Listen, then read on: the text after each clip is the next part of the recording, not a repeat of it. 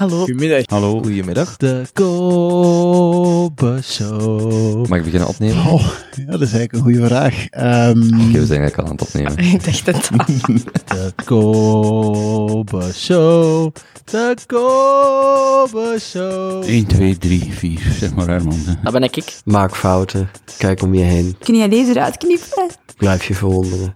Vind het talent in jezelf. Kobe Show.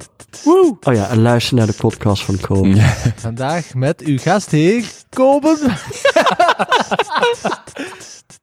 Misschien had ik u nog moeten vragen om een mic check te doen. Ah ja, ja oké. 1, 2, 3. Test, test. 1, 2, 3. Oké, alles staat prima. Ja.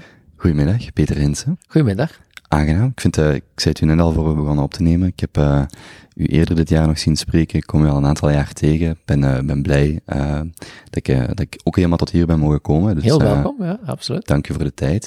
Ik ga misschien hier beginnen, omdat het zo iconisch is. Ehm, kan u iets vertellen over de plek waar wij zitten? Ja, dit is de Apple Chapel. Ehm, ik heb dit ehm, een paar jaar geleden gekocht. Het is een oude kerk, of eigenlijk een, eh, het is een kapel van een klooster. We zitten nu eh, in Mater, dat is een heel klein dorpje in de Vlaamse Ardennen, dicht bij Oudenaarde. Er gebeurt hier heel weinig. Eh, de, de kasseien voor de kapel zijn geclasseerde kasseien. Eh, alleen op de Ronde van Vlaanderen, dan eh, staat er hier normaal gezien heel veel volk en, en dit jaar niet natuurlijk. Ze komen hier voorbij gefietst. Goh, een beetje verder, daar zijn de kasseien nog slechter.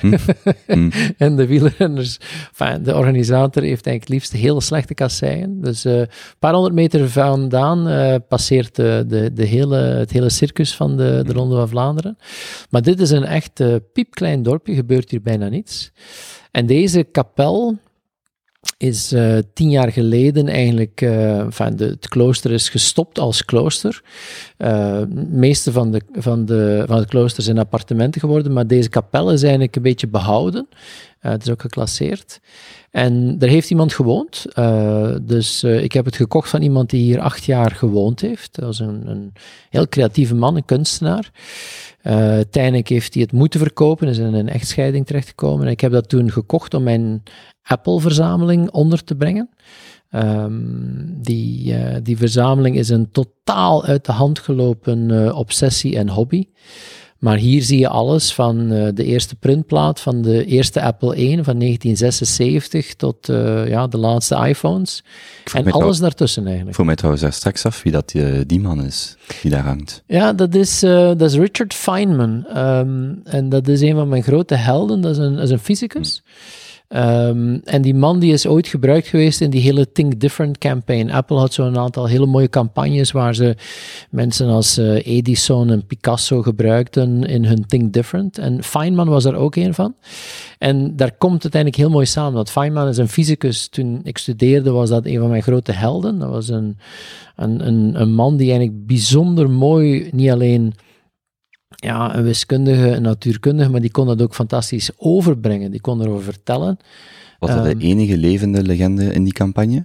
Naast Picasso en Nee, Einstein? er waren er toen nog een paar levende, onder andere voor het eh, Jim Henson, hè, dus eh, de, de, de Muppet-man. dus er waren er een paar, denk ik, die nog living legends waren. Eh, Ted Turner ook, denk ik, van CNN. Maar hij is al een van de weinigen geweest zijn, inderdaad. De meeste waren eigenlijk iconen uit het verleden. Hè. Hoe oud was u toen die campagne liep? Goh, eh, toen die campagne liep, dan ehm, de hele Think Different spreken we eind jaren 90. Hè. Dus eh, ik, ben, ik ben geboren in 69, dus eh, toen, toen was ik al een, een prille dertiger. Hè. Maar Apple heeft ja, een veel... ehm, enfin, ik, ik, ik heb Apple leren kennen toen ik 11 of 12 was, dus eh, heel, op heel jonge leeftijd. En ja, die liefde is eigenlijk nooit meer weggegaan. Hmm. Uh, en dat is alleen maar gegroeid. En op een gegeven moment begin je dingen te verzamelen. En dan wordt het echt een, een probleem, omdat je krijgt dan nergens meer. heeft een heel lange tijd gereisd, mijn, mijn, mijn Apple Collection. Dat heeft um, in Hasselt gestaan, in de Corda Campus. Dat heeft uh, bij Proximus een tijdje gestaan. Dat heeft in, in Kortrijk in Hangar K gestaan. En, en op het moment dat het dan een reizende tentoonstelling was, dan koop je ook meer en meer bij. Hmm. En op een gegeven moment kon dat gewoon niet meer thuis binnen. En toen uh, ben ik in paniek beginnen zoeken van waar ga ik dat plaatsen. En puur per ongeluk heb ik een, een oude kapel gevonden en, en die gerestaureerd. En dat is nu mijn, mijn permanent Apple museum geworden. Maar ik zie uiteraard vooral Steve Jobs en dan Wozniacki en Feynman. Is het vooral een herinnering aan de geest van die mensen door een materiaal, of is het echt het materiaal? Goh, het is een combinatie van een aantal dingen. Dus hier staan natuurlijk alle, alle computers, hier staan alle hardware.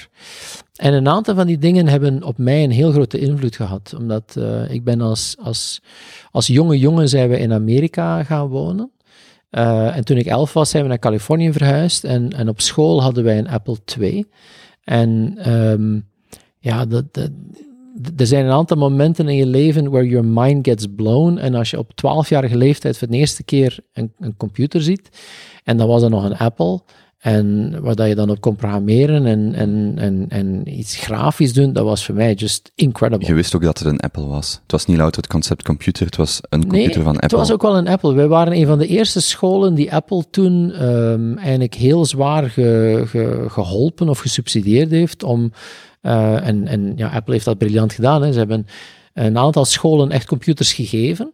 En, en jonge kinderen, zoals mij, dan op heel jonge leeftijd Hmm. geleerd van wat je met technologie kan doen.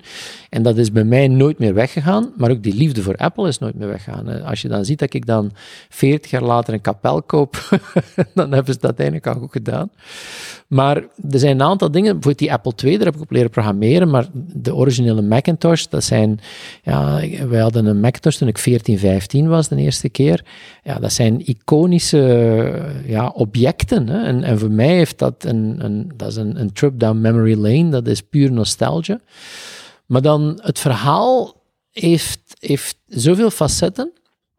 En dan, ja, er zijn bijvoorbeeld een aantal boeken hier waar ik, ja, die heb ik verslonden, die heb ik misschien 30, 40 keer gelezen. En dat zijn boeken die mij zo'n enorme indruk gemaakt hebben, wat die het verhaal vertellen van hoe Apple gegroeid is en wie daar ja, de, de rise and fall en de ups en downs en de moeilijke en de, de fantastische momenten. En een aantal van die mensen die daaraan meegewerkt hebben, die hebben mij een enorme indruk gemaakt. Hè. Sommige heb ik ooit ontmoet, de meeste niet, maar Hmm. dat, dat heeft een bepaald, ja, dat, dat is een bepaalde kleur, dat is een bepaalde background en, en hier komt dat tot leven. Tot en met dingen als design. Hè. Ik heb boven een aantal objecten, omdat Steve Jobs was een enorme fan bijvoorbeeld van, van het Duitse design. Hè. Dus hij was een enorme fan van Braun. Hè. Dus Dieter Rams was zijn grote voorbeeld. Dat was de chief designer van Braun. Heeft die man ook jarenlang geprobeerd om die naar Cupertino te krijgen. Dat is nooit gelukt. Maar dan zie je, als je een aantal van die objecten van Dieter Rams bekijkt, en je zet daar de Apple-producten naast, dat daar een ongelooflijk veel van die design language overgegaan is. En dan zie je dat je verhalen kan vertellen door dingen hier te plaatsen. Uh, verhalen over design, verhalen over bedrijven, over technologie en tijdsgeest. En het is die combinatie die eigenlijk ja, uh, fantastisch is. En, en de laatste zeven maanden heb ik hier bijna permanent gelogeerd, omdat het is mijn fulltime streaming studio geworden om allerlei webinars te doen. Ik was aan het denken, Apple maakt geen webcams, toch? Nee, well, vroeger wel, hè, maar, maar tegenwoordig zijn... Ja, ik gebruik nu een Logitech Brio, uh, omdat dat voor mij de beste kwaliteit geeft. Maar um, ja, het is... Als je hier zit en je bent omgeven door dat, door dat Apple-verhaal, geeft dat een enorme rust. Hè. En, en het is ook fantastisch als mensen in één keer een Zoom of Teams openzetten en ze zien die achtergrond, dan is het onmiddellijk van, waar zit jij en, en, en wat is dat? Is dat een echte background of hebben die een foto ergens gehaald? En het is ook een conversation starter natuurlijk. Hè. Ik vroeg u op voorhand, dacht uw vrouw niet, uw partner niet van, uh, ik ben hem kwijt? Ja, het is, het is een goede vraag. Ik, ik, ik had per ongeluk een, een, een annonce gezien bij de, bij de notaris, kapel te koop. We waren daar voor iets totaal anders. En ik dacht, ik, uh, ik ga daar naartoe, omdat ja, wij wonen hier op 10 minuten vandaan. De De Leijs is hier op een paar minuten vandaan, dus ik ging naar de De Leijs op zaterdagochtend en, en aansluitend hier naar de kapel om die te bezoeken. En die, ik kwam hier binnen, ik was op slag verliefd. Ik bedoel, een, een oude kerk, waar je dan de opportuniteiten zag. En ik zei tegen die vrouw van, van de agence van, ja, het is goed, ik ga dat thuis nog eens bespreken, maar voor mij is het in orde. En dan kwam ik thuis en ja, je zet de pistolets op tafel en dan zei je van, ik ben naar die kapel gaan kijken, ik zou dat willen kopen. En mijn echtgenoot heeft daar eigenlijk bijna geen enkele opmerking op gemaakt, maar mijn twee kinderen, die zijn nu 17 en, en, en 21, die hadden ineens iets van, wat, wat, wat ga je doen? Ik bedoel, een kapel, en waar is dat? In Mater, the middle of nowhere. Hmm. En wat ga je daar doen? Ah, een, museum, een museum in Mater, dat was voor hun echt van, ja, die man is losing it. Hè. Die, eh, die zagen hun erfenis al Die met... men- eh, mentale deterioratie. eh. en, en op het moment dat mijn vrouw zei van, ja, maar dat is gewoon papa zijn, zijn, zijn man chapel, hè, Hmm. eh, dan was het bij hun van, oh ja, dan is, dan is het in orde. hè. Dan, dan, they're, they're fine with it. Hmm. En ondertussen, denk ik, zijn ze er eh, wel blij mee, omdat ehm, ze zien ook wel van, het is een plek die, die, die, die wel een functie heeft en waar Hmm. dat we wel iets mee doen. Eh, plus ook, ik denk dat ze heel blij zijn dat die dingen niet allemaal bij ons thuis staan, want eh, daar, daar was geen plek meer voor. Ik weet niet of ik het u on the record mag vragen. Hoe verzekert u zo'n plek? Wel, het is een, eh, een heel raar iets, omdat eh, toen ik daar bij de verzekeraar binnenkwam, dachten die van, hoe moeten we dat doen? En uiteindelijk, er is een DJ-verzekering uitgekomen. Dus er staat hier heel veel elektronisch materiaal, die ook mobiel is, want je zou dat kunnen meepakken en ergens... Hmm. En uiteindelijk, bij de verzekeraar hebben ze daar weken over geschikt, en uiteindelijk zeiden ze van, weet je wat, we gaan daar een DJ... eh, dus eh, officieel voor de verzekeraar ben ik een DJ. DJ Peter. DJ Peter. Ik heb nog nooit plaatjes gedraaid, maar qua verzekeringen ben ik een DJ. Het is echt, ehm, ja, er zullen wel heel wat foto's online te vinden zijn, maar het is eh, uniek uiteraard. Maar ik kan mij voorstellen, eh, ook in de context van de laatste maanden, want het is afgeleverd of, of het was zo goed als klaar Vlak voor, voor corona. vlak voor corona. Dus de laatste maanden heeft u dan net meer of minder tijd hier verbracht? Ik, eh, ik ben hier... Ik, het was eigenlijk niet de bedoeling om hier veel tijd te spenderen. Hmm. Maar de laatste zeven maanden ben ik hier bijna permanent geweest. Hè. Normaal gezien ben ik eh, bijna constant aan het reizen. Dat is de laatste tien jaar een beetje mijn, eh, mijn leven geworden. Ehm, en zeker in de piekperioden, dus dat is het voorjaar en, en het najaar, dan is dat eh, ja, vliegtuig op, vliegtuig af, eh, taxis en hotels en altijd on the road. En dat is sinds maart helemaal stilgevallen. Dat is na een korte panicperiode helemaal naar, naar online gegaan. En uiteindelijk is die investering in de kapel een, een, een, een ideale timing geweest, omdat dit is mijn, mijn streaming studio. Hier staan de camera's, hier is er ook unlimited bandwidth voor één persoon. Dus, Ik wou eh, nog vragen, hoe is de internetverbinding hier? fantastisch. Hè? Ik bedoel, ik ben gewoon een, een telnet-klant hier. Ah, Oké, dus de kabel ligt wel, geraakt wel tot hier. Ja, de kabel geraakt tot in Mater, dus eh, even in the middle of Hmm. Ja. nowhere. En- Etnet of zo, VDSL. Zo, En, oh. en het grote voordeel is, ja, ik, ik heb hier een, eh, een, een, een fixed bekabeling. Eh, dus dus ik, ik, ik heb hier eh, toch makkelijk 800 eh, megabit per seconde download en, en bijna 50 upload.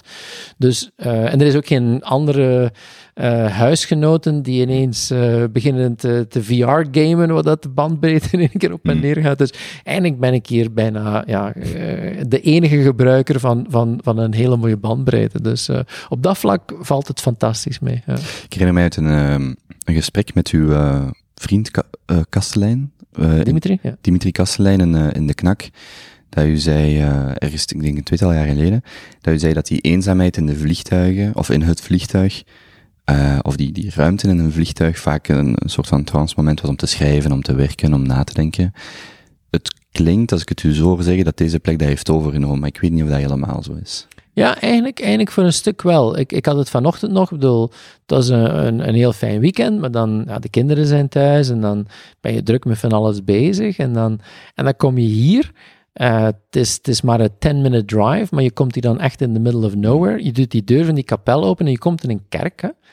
En daar komt een bepaald zen-moment en dan denk je van, ha, en dan, dan kan ik rustig een kopje thee zetten en dan ben ik helemaal ja, at ease. En uiteindelijk is het een extreme luxe, omdat dit is een beetje een, een soort van privékantoor, maar dan de size of a church. En dan een keer vol met mijn favoriete spullen rond mij. Ehm, en dat breng je in een, in, een, in een bepaalde mindset en een manier van doen. En, en, en die zin heb ik inderdaad wel hier gevonden. Hè. Ehm, het is ook veel, veel rustiger dan een vliegtuig. Hè. Ik bedoel, eh, in, in, in een vliegtuig moet je toch je best doen om een beetje een zen-omgeving te creëren. En hier komt dat eigenlijk wel ja, veel meer vanzelf. Het hangt ervan af of je van die eh, white noise houdt of niet. kan mij voorstellen dat hier, dat zelfdiscipline, ik, dat zou mijn volgende vraag zijn. Hier zou voor mij, denk ik, de valkuil zijn dat het te rustig is. Dat Ja. er ergens zo wat white noise of iets, iets mee moeten rustig houden. Of zo de, ik, kan me ook voorstellen als je dan bezig bent en je kijkt eens naar rechts en je ziet Jobs en Feynman hangen, dat je denkt, oké, doordoen. Ik heb, Ja. ik heb ook iets te doen vandaag. maar toch, is het moeilijk om zelf gedisciplineerd te zijn, of is dat vooral de millennial die nu spreekt? Ik heb daar eigenlijk geen last van. Ik, ehm, meestal als ik hier ben, dan is het toch wel, you're on a job, hè. je bent met iets bezig, er is een, een klant of je bent een webinar aan het voorbereiden of, of iets aan het streamen en, en dat, is, dat is toch wel vrij intens. Hè. Ehm, en, en die focus is eigenlijk geen enkel probleem. Hmm. Ik heb deze plek natuurlijk nog niet gebruikt om te schrijven. Hè. Dus stel dat ik hier bijvoorbeeld zou zeggen van, ik ga een volgende boek hier schrijven. I have no idea if that would work. Ehm, ik vond het altijd wel leuk om te schrijven in een omgeving waar er redelijk veel drukte was. Hè. Eh, dus misschien moet ik hier dan aan de overkant Hmm. van de straat in het café gaan zitten, eh, de Witte Hoeve, om, om daar een boek te schrijven. Maar misschien zou het hier te rustig zijn, I, I have no idea. Maar voor, voor geconcentreerd te werken, en zeker een webinar, waar dat je toch ehm, ja, eh, 45 minuten of 60 minuten echt heel, heel intens bezig bent, ehm, ja, is dit eigenlijk de ideale Hmm. plek. Ik bedenk mij net, kapel, Apple-collectie, webinars, boeken. Misschien moet ik ook vragen aan u om uzelf voor te stellen voor de mensen die niet weten wie Peter Hins is. Sure. Ehm, ik ben ehm, geboren in 69, eh, dus 51. Ik ben van opleiding eh, technoloog, dus ik ben eh, ingenieur. Ik heb in Gent gestudeerd. En dan heb ik eigenlijk een eh, hele korte periode gewerkt ehm, in een normale job. Ik heb 18 maanden bij eh, Alcatel gewerkt. In Antwerpen, beter bekend als de Bel, beltelefoon. Dat was een eh, bijzonder leuke 18 maanden. Mag ik u even pauzeren voor, Ja. voor die Alcatel-periode? U heeft een Nederlandse nationaliteit. Nederlands en Belgische. Mijn vader is Nederlander Hmm. en mijn moeder is Belgische. De naam Hinze, van waar komt die dan? Goh, zijn, eh, er zijn er bijna geen in België. Er zijn er een paar meer in Nederlands-Limburg. Maar ehm, er is een, een soort lange roddel in onze familie dat wij afstammen van ergens Noren of Zweden die Hmm. per ongeluk ergens in, eh, in Nederland blijven plakken zijn. Dat is een beetje de consensus. Hè. Maar er is geen band met Nederlands-Limburg via vaderskant, of wel? Jawel, dus mijn vader die, eh, die komt uit Nederlands-Limburg, ehm, uit eh, een heel klein dorpje Swalmen. Hè. Ehm, maar ehm, ja, daar, is, daar komt de familie eigenlijk oorspronkelijk vandaan. Dus we hebben nog heel veel familie in Nederlands-Limburg. Mijn vader die, eh, is geboren in Sertogenbos, omdat ze toen al een beetje verhuisd waren. En toen mijn vader, goh, ik denk zeven of acht was, is heel die familie verhuisd naar, eh, naar België. Hm. En dus eh, mijn vader die, die, die spreekt eigenlijk ja, een, een heel normale Vlaamse tongval. Je, je hoort daar nauwelijks dat er nog iets Nederlandse of Limburgse roots eh, in zitten. Waar zijn ze naar verhuisd? Goh, zij zijn verhuisd naar, ehm, naar Watervliet. Dat is in het noorden van Oost-Vlaanderen. Ik denk als je in Zeeuws-Vlaanderen de grens oversteekt, het eerste dorpje vlak over de grens is Watervliet. Hmm. En daar zijn ze toen geëmigreerd. Omdat mijn grootvader, dat was een ondernemer, dat was, eh, een, eh, was een, een, een, een technologisch zeer begaafde man. Eh, nooit geen opleiding gehad, maar die had een, een feeling voor eh, motoren, zeker dieselmotoren. En dus die werkte eigenlijk in de reparatie van landbouwvoertuigen. Dus een tractor die kapot was, ging daar naartoe, was een beetje een soort tractordokter. En dan kon hij luisteren en zien van kleppen afstellen en, Hmm. en, en dit regelen. En schitterende ja, mechanicus. Heb je hem gekend? Ja, absoluut. Ah, oké. ja, ja. En, en, en is een paar jaar geleden overleden. Mhm. Maar ehm, dat was een beetje een, eh, een man die ehm, ja, heel veel entrepreneurial roots. Ehm, en die man die zag een opportuniteit omdat in de Tweede Wereldoorlog is eh, Nederland eh, heeft veel later pas een recovery gehad dan Vlaanderen. Dus de Vlaamse boeren die, die konden tractoren kopen sneller dan de Nederlandse boeren. En een heel lange tijd heeft mijn grootvader echt van boerderij naar boerderij gereden op een, op een zware motor om ja, Hmm. allerlei tractoren te gaan herstellen. En hij was dat beu om telkens on the road te zijn en zijn familie te missen. En toen heeft hij gezegd van, weet je wat, we emigreren naar, naar Vlaanderen. En ja, echt is de, letterlijk de grens overgestoken. En daar zijn ze, en dat was toen al in die tijd een, een hele grote stap. Maar toen was mijn vader, denk ik, zeven of acht. En ja, sindsdien is die familie dan zich gaan settelen in, eh, in, in België, in Vlaanderen. En ehm, mijn grootvader die had nog echt een Nederlandse tongval, mijn, mijn, mijn grootmoeder ook. Uh, maar de kinderen, ja, die zijn altijd in Vlaanderen eigenlijk opgegroeid en, en dat zijn echt, uh, echte Belgen geworden. Zijn ze dan in Watervliet gebleven of verder getrokken in Vlaanderen? De meeste zijn in die streek. De, de meeste wonen nog altijd rond Noord-Oost-Vlaanderen. Dus uh, eigenlijk vlakbij Zeeland. Hè. Um, en, en, maar mijn grootvader had vijf kinderen en die zijn allemaal een beetje in de voetsporen. Eén heeft de garage overgenomen en die doet uh, tractoren. Dat is ondertussen mijn neef, die dan uh, ja, John Deere uh, hmm. tractoren herstelt. En de, de, andere, dat is dan een garage van auto's geworden. De andere is een, een, een busbedrijf geworden. Mijn vader is eigenlijk bijna de enige die niet in de, in de voetsporen getreden is van, van het familiebedrijf. Maar dus dat is wel als de naam Hinze in Vlaanderen ergens opkomt, is er een grote kans dat dat ondernemers zijn of dat dat met, van die familie komt. Ja, in, in, in Noordoost-Vlaanderen, Hinsen, dan zullen ze hmm. wel van, van de bussen of van de auto's hmm. of van de tractoren kennen. Ja. Hoe heet uw grootvader? Uh, Theo, dus uh, Theo Hinsen. Um, en ik heb daar als kind, ik was er altijd een beetje bang van, omdat uh, ja, dat was toch de pater familia's en, en was ook een, uh, een heel ernstige man. Hè? Een, een, een, maar, um, Ernstig als in gevormd door de oorlog? Goh, ik denk, het was iemand die veel ups en downs had meegemaakt.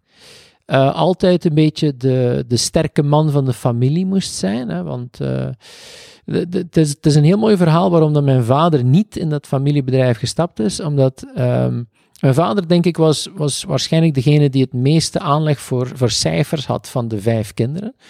En uh, mijn grootvader die zag dat en die heeft toen mijn vader maar dertien was gezegd van, jongen, jij moet de boekhouding doen. En uh, mijn vader, ja, jongetje van 13, die kijkt die boekhouding, die probeert daar een, een profit en loss uit te hmm. halen. En die komt eigenlijk tot de conclusie dat zij systematisch insolvabel zijn. Hè? Omdat mijn grootvader die moest risico's nemen en, en ja, die heeft een aantal gokjes gemaakt en dingen geprobeerd, een aantal werken niet. En, en mijn, mijn vader die komt op 13-jarige leeftijd tot de conclusie van fuck, wij kunnen elk moment failliet gaan. Hè? Er kan in elk moment een deurwaarder staan die alles komt meehalen. Hmm. Hij heeft dat ook nooit aan zijn moeder durven zeggen, hè? omdat... Uh, en, en ik denk, de vader wist het wel aan de vader. Ja, ja absoluut. Ja. Mm -hmm. En ik denk, ja, hey, maar mijn vader heeft daar een heilige schrik gekregen van, my god, als ondernemer, dat is zo'n risico. Mm. Terwijl zijn broers en zussen, ja, die zijn gewoon een, een passie gevolgd en uiteindelijk hebben die uh, een bedrijf verder uitgebouwd en, en waarschijnlijk ook nooit die sense of urgency gevoeld van oei, dat kan hier echt helemaal, helemaal fout aflopen. Mijn vader, die heeft daar zo'n panische angst van gekregen. Die heeft uiteindelijk uh, een tijdje meegedraaid in het bedrijf en dan gaan studeren. Um, heeft uiteindelijk dan uh, op latere leeftijd een ingenieursdiploma gehaald en de eerste beste job aanvaard bij Exxon. Hmm. En, en die heeft heel zijn carrière een heel stabiele uh, werknemer geweest. Het was die job ook bij Exxon die hem naar uh, de Verenigde Staten bracht. Ja, ja, ja absoluut. Mijn vader is gaan studeren toen ik al geboren was. Um, en ja, toen ik afstudeerde was hij, ik... Hij is dan 25, 30? Toen, um, goh, ik denk dat mijn vader beginnen, um, is afgestudeerd, denk ik, dat moet uh, toen ik zes was.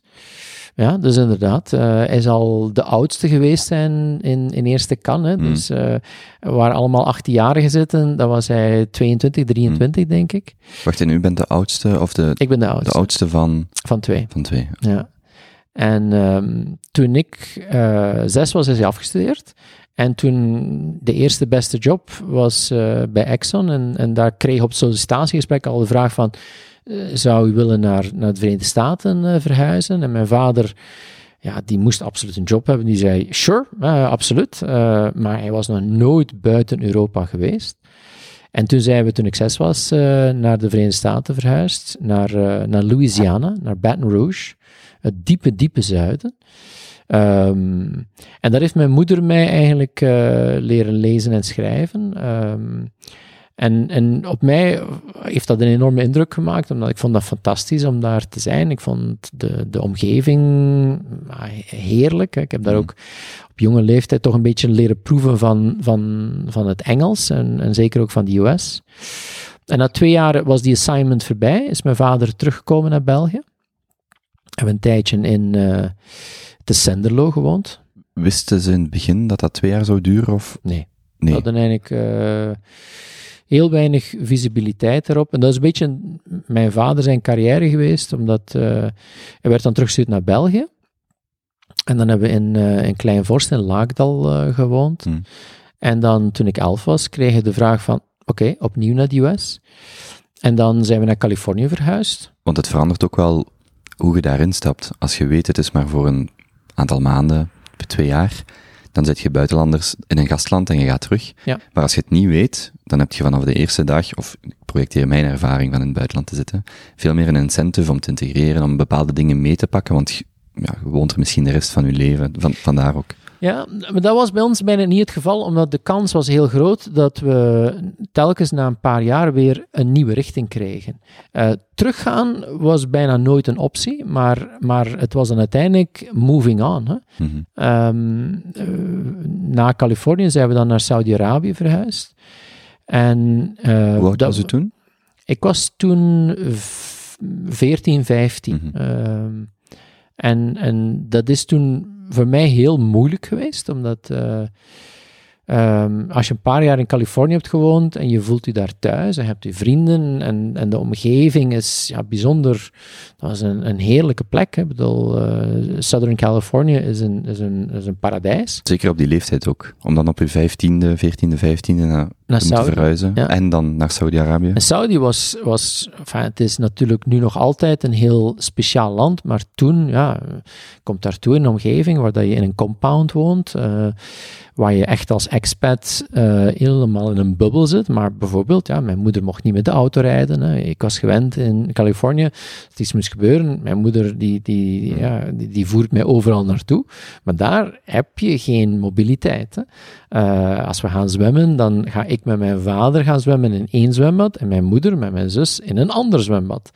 Eh, en dan kom je in een hele enfin, eh, complexe maatschappij terecht. Ik heb dat maar een jaar eh, uitgehouden en toen heeft mijn, heeft mijn vader beslist van dat, dat, dat lukt niet en dan ben ik teruggegaan naar mijn, mijn grootouders. Dan ben ik bij mijn grootouders in België gaan wonen. Jij en uw zus? Of enkel Nee, jij? ik alleen. Ja. Ehm, mijn zus is dan nog gebleven, maar die is ook veel jonger, die is zeven jaar jonger. En ehm, na een paar jaar zag mijn moeder het ook niet meer zitten, dan is ze ook teruggekomen naar België. Maar mijn vader die is blijven verder. Eh, die heeft dan in Singapore gewoond, in Japan gewoond. eh, maar ja, het- leven van zo'n expat, zeker bij Exxon, is... Hij was gespecialiseerd in het opstarten van raffinaderijen. Hm. Eh, en dan, ja, dan, dan komt er een opportuniteit en dan ben je heel intens een paar jaar aan het werken om zo'n fabriek op te starten en dat levendig te krijgen. En dan you move on. Hè. Heeft een huwelijk dat overleefd? Ja, het huwelijk heeft dat eigenlijk heel goed overleefd. Tot op het punt zelfs dat ehm, mijn moeder, die, ehm, die heeft daar ook wel heel veel effort in gestoken. Die schreef elke dag een brief aan mijn vader. Hm. En, en, en, Die en ik, verzonden werd? ja, ja, die verzonden werd. Hè. En, en ik herinner me nog heel goed, omdat op de, op de, de eettafel, eh, waar we nooit aten, maar eh, we- in de keuken, maar op de, de, de eettafel in de living, daar lag altijd een, een, zo'n bloknot met van dat heel dun luchtvaartpapier, van dat blauw papier. Je bent waarschijnlijk te jong om dat nog eh, te herinneren. Ik moet nu denken aan zo dat dubbelpapier waar je doorschrijft. Zoiets. dat, dat, zoiets, hè, maar dat was heel, heel dun, flinterdun eh airmail paper was dat. Hè. En dan Hmm. is lichtblauw. En daar schreef ze alles op. Ehm, wat ze uit de winkel gehaald had en, en wat ze, als ze met iemand gebabbeld had. Of bestaan, die brief, bestaan die brieven nog? Zijn die er nog? Dat zou ik eigenlijk moeten opzoeken. I have no idea. Dat me Eh, een prachtigste. ja, ja, inderdaad. En zij, zij, zij schreef elke dag een brief naar mijn vader, ze stuurde dat op. Ehm, en ik denk, die band was op die manier wel, wel heel intens. Maar mijn vader heeft dan een heel lange tijd in, eh, in de golf eh, gewoond. eh, op het moment dat de golfoorlog daar, daar woedde. Ehm, En op dat moment was mijn moeder eh, gekluisterd aan CNN. Hè. En dan zag je weer een of andere raket die daar een olietanker had Hmm. doen ontploffen. En, en dan belde ze weer in paniek naar mijn vader. En mijn vader zei, ja, ik heb hier niets gezien. Dan ben ik hier s ochtends een croissantje gaan halen. Dan zit ik op mijn werk. En, en... Maar dat contact was eigenlijk al intens. Ik moet rekenen, dat was een periode waar dat er geen Skype was, of geen Zoom, of, of geen, geen FaceTime. Golfoorlog, 97? Eh, Moet goed nadenken. Of is dat 92, 93? Het zal vroeger geweest zijn? Vroeger, ja, ja. inderdaad. Het zal eh, begin jaren 90 Begin jaren geweest 90, zijn, ja. Ehm, en dan denk je van, ja... eh, maar dat huwelijk heeft dat eigenlijk heel goed overleefd. Ehm, maar het rare was, op het moment dat mijn vader op pensioen ging, ehm, die is op zijn zestigste gestopt bij Exxon, dan hebben zij een, als parting gift, hebben zij een, een week een, soort ja, cursus gehad van hoe ga je nu met elkaar eh, weer gaan leven zonder De, elkaar... rela- de relatie. Ja, absoluut. En dus Exxon heeft er een cadeau gegeven van, en ze zaten daar met zeven andere koppels, denk Hm. ik. Ook vaak mensen die dezelfde problematiek hadden meegemaakt. Een man die altijd aan het reizen was, of altijd heel druk bezig was. En in één keer op pensioen komt daar iemand. Hè. En, en ik denk dat mijn moeder het moeilijker had in die eerste paar jaar na zijn pensioen, dan tijdens de, de, de, de rough days van het travelen. Ja, want zij, neem ik aan, bouwt een leven op gebaseerd op de afwezigheid van de partner, de mentale aanwezigheid, maar de fysieke afwezigheid. En ineens komen die ook terug samen en zij heeft ook maar, dat, zij kan niet weg. Nee, ja, en, en je zag ook van, eh, zij is gewend om, om haar eigen ding te doen en Mm. beslissingen te nemen. En ineens is daar iemand die zegt van, ja, maar waarom doen we dat zo niet? Of waarom gaan we daar niet iets Mm. gaan halen of gaan winkelen? En dat was denk ik, eh, maar ze hebben dat eigenlijk perfect goed overleefd. hè. Heb je dat bewust meegemaakt, die dynamiek? Mm, goh, op dat moment was ik het huis al uit. eh, dat toch? moment. Maar toch, ja, eh, ik, ik heb een heel goede band en, en veel contact, dus je, je hoort dat wel.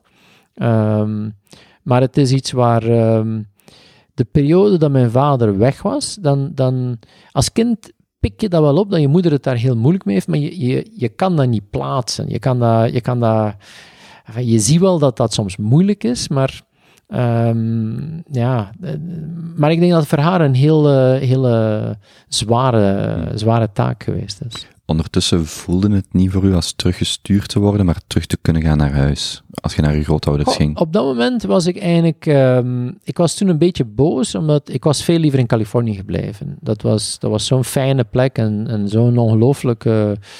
Ja, ehm, een moment waar dat je zoveel indrukken binnenkrijgt en die je dan verwerkt. En, en voor mij heeft het altijd een heel speciale emotionele plek geweest. En, en ik, ik was echt niet graag in Saudi-Arabië, maar teruggestuurd worden naar België ehm, was not my preferred option. Ik Dat was, letterlijk de tussenoplossing. dat was de tussenoplossing. Mm. Ik was uiteindelijk veel liever in, in de US Mm. gebleven. ja. Want ook de, om van Laakdal, wat ik ook maar alleen van de Nike-site ken, denk ik, tegenwoordig, eh, en van de snelweg, van, van Laakdal naar ehm, Californië, kan me voorstellen dat die stap, en, en om dan daar weg te, te moeten vertrekken, dat dat ook voor u, ja, goed, ik wil dat niet. Waarom, waarom moet ik nu, waarom, waarom moet ik hier vertrekken? Wel, er was aan de ene kant de sense of excitement van, ja, dat, dat, dat, dat was toch iets eh, vrij uniek en dat besef je wel op die leeftijd als je elf bent. Maar ehm, ja, het grote probleem is, je komt aan een omgeving waar dat, je Engels is niet goed genoeg. Eh, je komt in een schoolsysteem dat helemaal anders is. Ehm, en, en de beginperiode was echt wel heel, heel zwaar. Maar dan heb je de ongelooflijke resilience als kind. Dan word je ergens ingedropt en dan doe je alles zo snel mogelijk om niet op te vallen. Hmm. En binnen de kortste keren ja, voel je als een van hun, praat je als een van hun en ben je eigenlijk volledig opgenomen en geïntegreerd. En het voordeel was, ik ben daar gewoon naar een, eh, een normale school geweest, dus geen private school, gewoon een public school. Ehm, er was ook wel een, een, een, een, hele goede manier om te differentiëren. Dus eh, het, Amerikaans onderwijs is, is heel aangepast aan, eh, aan de noden van, van, van de student. Met de woorden, Eh, het is niet dat ik daar in, in het eerste middelbaar zat. Ik bedoel, ik zat in middle school toen, toen ik daartoe kwam. En dan kon ik bijvoorbeeld voor de Engelse les zat ik bij kinderen die eh, een paar jaar jonger waren dan mij, want ja, mijn Engels was niet zo goed. Maar dan voor de wiskunde, daar was ik goed in. En dan zat ik bij jongeren die, die een paar jaar ouder waren. En dat, dat werkte prima. En die mogelijkheid om te differentiëren heeft er wel gezorgd dat ik heel snel geïntegreerd was. Mm. Ehm, en ik ben daar gewoon heel, heel graag naar school gegaan. Als je terugging, ging je wel naar de grootouders en vaderszijde. Bij opa Theo. Ja, ik heb uh, of een tijdje bij mijn grootma, uh, de, de, grootmoeder van mijn moeder gewoond. Uh, en dan een tijdje bij de, de, de grootouders van mijn vader. Dus het was een beetje een mix. Um, maar mijn grootmoeder aan moederskant, die stond alleen. Hè, die had het ook wel moeilijk om, om voor mij te zorgen. Uh, aan mijn vaderskant waren uh, zijn twee ouders er nog. En dat was soms iets makkelijker uh, om, om daar onderdak te vinden en, en geholpen te worden. Maar ja, het is toch een big step, hè, omdat het is soms moeilijk, vind ik, als ouder om helemaal in de leefwereld van je kind Hmm. mee te zijn. Laat staan als je daar nog eens uh, een, een, generatie bij doet. Hè. Dus dat was niet evident. Maar ik heb er wel een hele goede band aan al mijn grootouders aan overgehouden. Hielp die generationele kloof om, om op je achttiende een keuze te maken? Wat je, wat je met je leven wou gaan doen, wat je wou gaan studeren? Nee, um, maar dat is een heel raar iets. Dat lag bij mij eigenlijk bijna uh, al vast, echt als, als, als klein kind. Omdat, uh, omdat mijn vader gaan studeren was toen ik al geboren was, heb ik heel raar, maar die, die studentenperiode van mijn vader heel intens meegemaakt. Dus mijn vader heeft burgerlijk ingenieur gedaan, uh, werktuigkunde. Um, maar ja, als kind, uh, dan is het van stil zijn, want eh, papa heeft repetitie of papa heeft examen. En dan, ik was als kind meegeweest toen hij zijn thesis deed. En dus dat was in Gent aan de, aan de Sterren, waar het rekencentrum was. En dan kom je in een kamer waar dus een gigantische computer staat te reutelen en... en waar schermen met allerlei cijfertjes. En ik was er als kind gewoon echt door gefascineerd. En dus ik ben als vijf, zesjarige meegeweest als mijn vader zijn thesis deed in het rekencentrum. En die computer die daar stond, dat was voor mij the most impressive thing I'd ever seen in my life. Had mijn vader me toen meegenomen naar een trein, dan was ik misschien met de NMBS gaan werken. Hè. I have no idea. Maar, maar als kind heb ik daar ik heb daar nooit over nagedacht van, wat wil ik worden? Dat was altijd van, ik ga net hetzelfde als mijn vader. Mm. Tot op het punt dat, ik herinner dat ik als, als jongetje van 10 of 12 een, een nachtmerrie had, dat ik dacht dat ik niet door het inhalingsexamen burgerlijk ingenieur zou geraken. Hè. Dus er is geen moment twijfel geweest om iets anders te doen dan net hetzelfde als dat mijn vader gedaan heeft. En uiteindelijk heb ik dat dan gedaan. Was die Germaanse filologie ook geen optie? Wel, mijn moeder was degene die eigenlijk enorm met, uh, met, met boeken bezig was. Um, en ik heb daar um, heel veel tijd bij de Germaanse gespendeerd, omdat ik daar... Ik had ook een enorme liefde voor, voor literatuur. Maar um, ik ben burgerlijk begonnen en toen was dat eigenlijk een enorme disappointment. Omdat uh, ik, ik, ik heb mijn eerste jaar ook gedubbeld, dus ik heb mijn eerste jaar twee keer moeten doen. En dat ging niet meer en dat, dat was niet leuk en ik vond het niet plezierig. En dan was de Germaanse, dat was voor mij een walhalla, want ik zat hele dagen boeken te lezen en, en ik ging mee naar de lessen van de Germanisten Hmm. en ik vond dat fantastisch om daarbij te lopen. Uiteindelijk, ik denk het heeft een paar keer aan een zijden draadje hangen dat ik gewoon er de brui aan gegeven had. Uiteindelijk ben ik toch erdoor geploeterd en heb ik toch een, een diploma ingenieur gehaald. En daar ben ik achteraf bijzonder blij om, omdat uh, ja, mijn leven is dan uiteindelijk toch in die technologie gaan afspelen. En, en ik denk, ja, misschien is het raar van je bent 18 jaar bezig geweest met, met ik ga ingenieur worden. En dan kom je daar en dan is dat zo moeilijk en zo Hmm. lastig en, en zo disappointing. Um, maar uiteindelijk die, die, die feeling of die, die zin voor het technologische zit er toch in. En uiteindelijk ben ik blij dat ik het afgemaakt heb. Het was niet dat er een alternatief was om u voor te bereiden op die technologische carrière. Burgerlijk ingenieur elektronica was voor u wat je nodig had of wat je wou doen. Ja, en ik denk, um, als je achteraf bekijkt, had ik kunnen doen wat ik gedaan heb zonder dat diploma, dan denk ik ja. Mm -hmm. Dan denk ik. Uh, aan de andere kant, um, ik herinner altijd dat mijn vader zei van, ja, zo'n diploma-ingenieur, uiteindelijk wat je daar leert is niet zo belangrijk, maar je leert daar ook op een bepaalde manier wel een probleem aanpakken. Dat is waar, maar er zijn ook veel andere methodes om, om probleemoplossend te zijn en, en te kunnen reageren.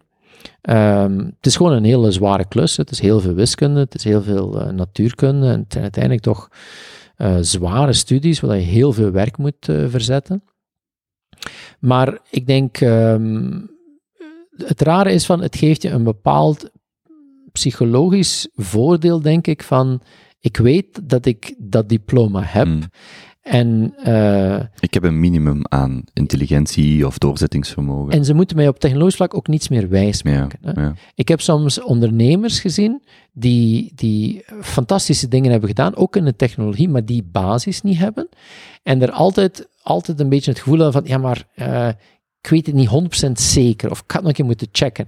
En daar heb ik nooit last van gehad, in de zin van, ik dacht van, you know what, Eh, ze gaan mij op dat vlak niet te veel moeten wijsmaken. Aan de andere kant, als ik zie wat ik dan later gedaan heb, ik heb altijd start-ups gedaan en, en, en veel met ja, het opstarten van bedrijven bezig geweest. Uiteindelijk zag je dan dat er wel een enorme gap zat in mijn kennis op veel andere domeinen. Ik bedoel, bedrijfskundig, nul eh, van opleiding gehad. Eh, alles wat te maken heeft met financiën, bijna geen opleiding gehad.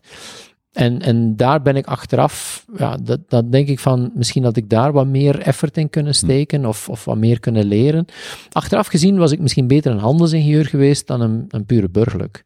Ehm, maar technologisch ben ik blij dat ik het gedaan heb, omdat ja, je- niemand kan ooit eigenlijk eh, ehm, iets wijs maken. Dat is het groot voordeel. Ik ken de opleiding niet zo goed, maar in welke mate overlapt dat probleemoplossend vermogen van burgerlijk ingenieur elektronica met uiteindelijk de technologische sector? In welke mate, om naar Richard Feynman te kijken, overlapt de wereld van de atomen met de wereld van de bits eh, door de lens van probleemoplossend werken?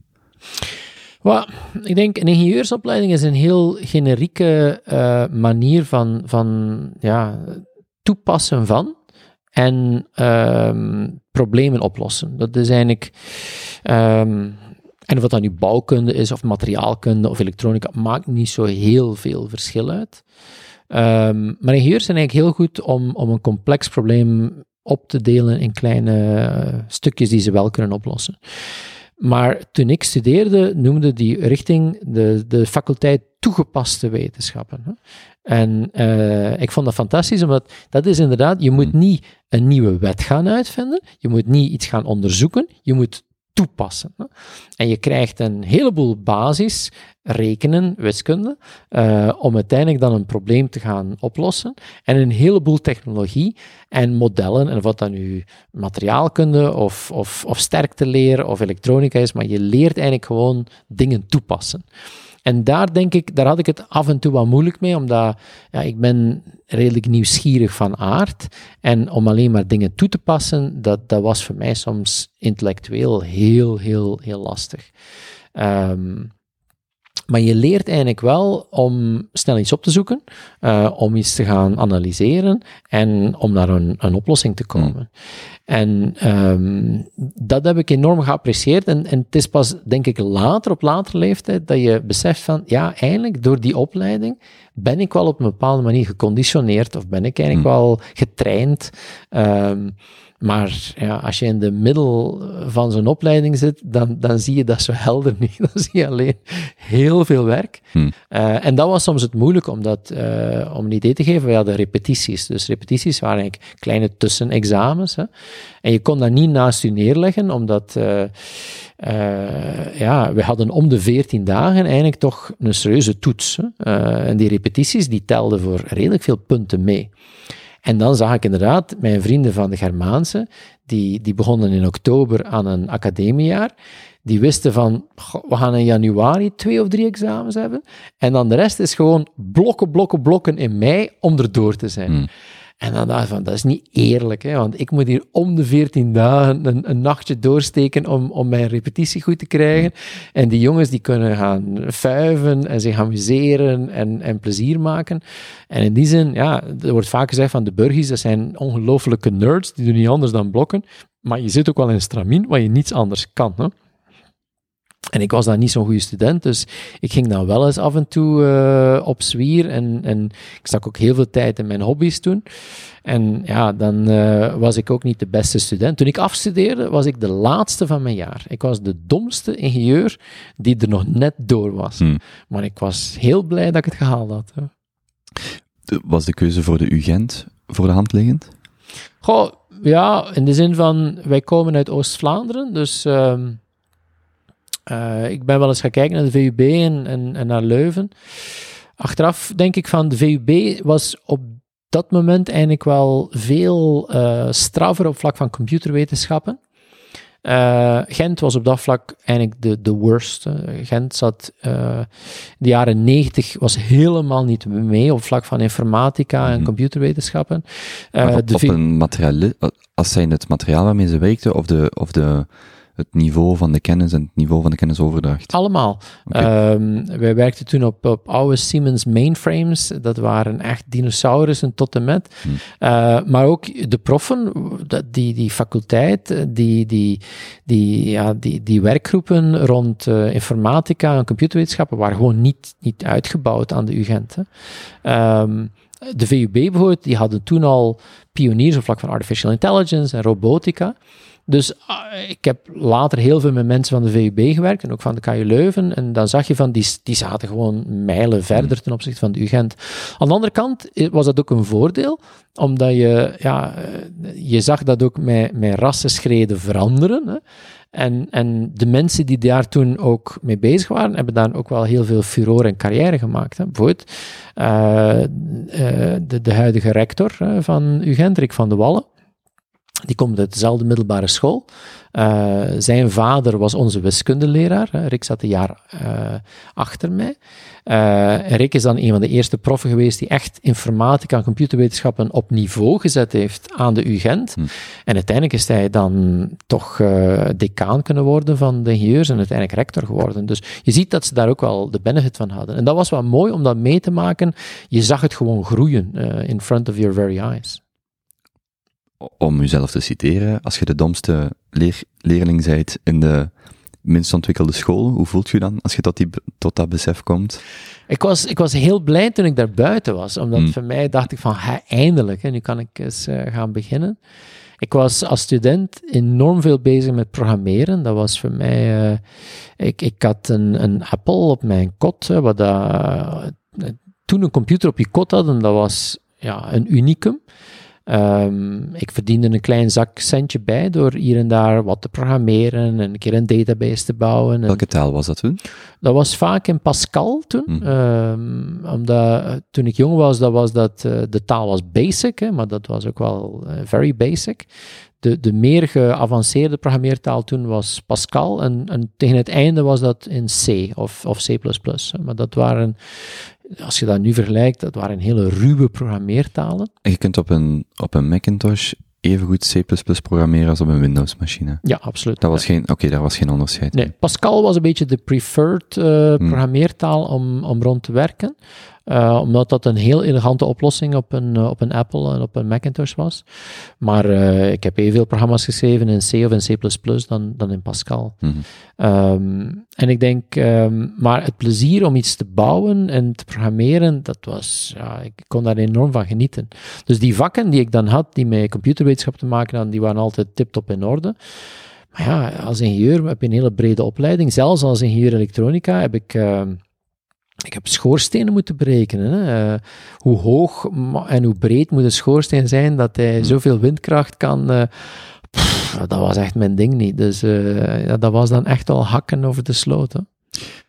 Als je dan afstudeert, en ik hoor je net zeggen, de grootvader die dan de ondernemer was en ook en de- voor het ondernemen naar het buitenland trok of die stap zette, en dan uw vader die eigenlijk ook naar het buitenland trok, maar in loondienst dan, op, in de context van de 4, 25-jarige die afstudeert, op wie lijkt je op dat moment het meeste, voordat je bij Alcatel binnenstapt?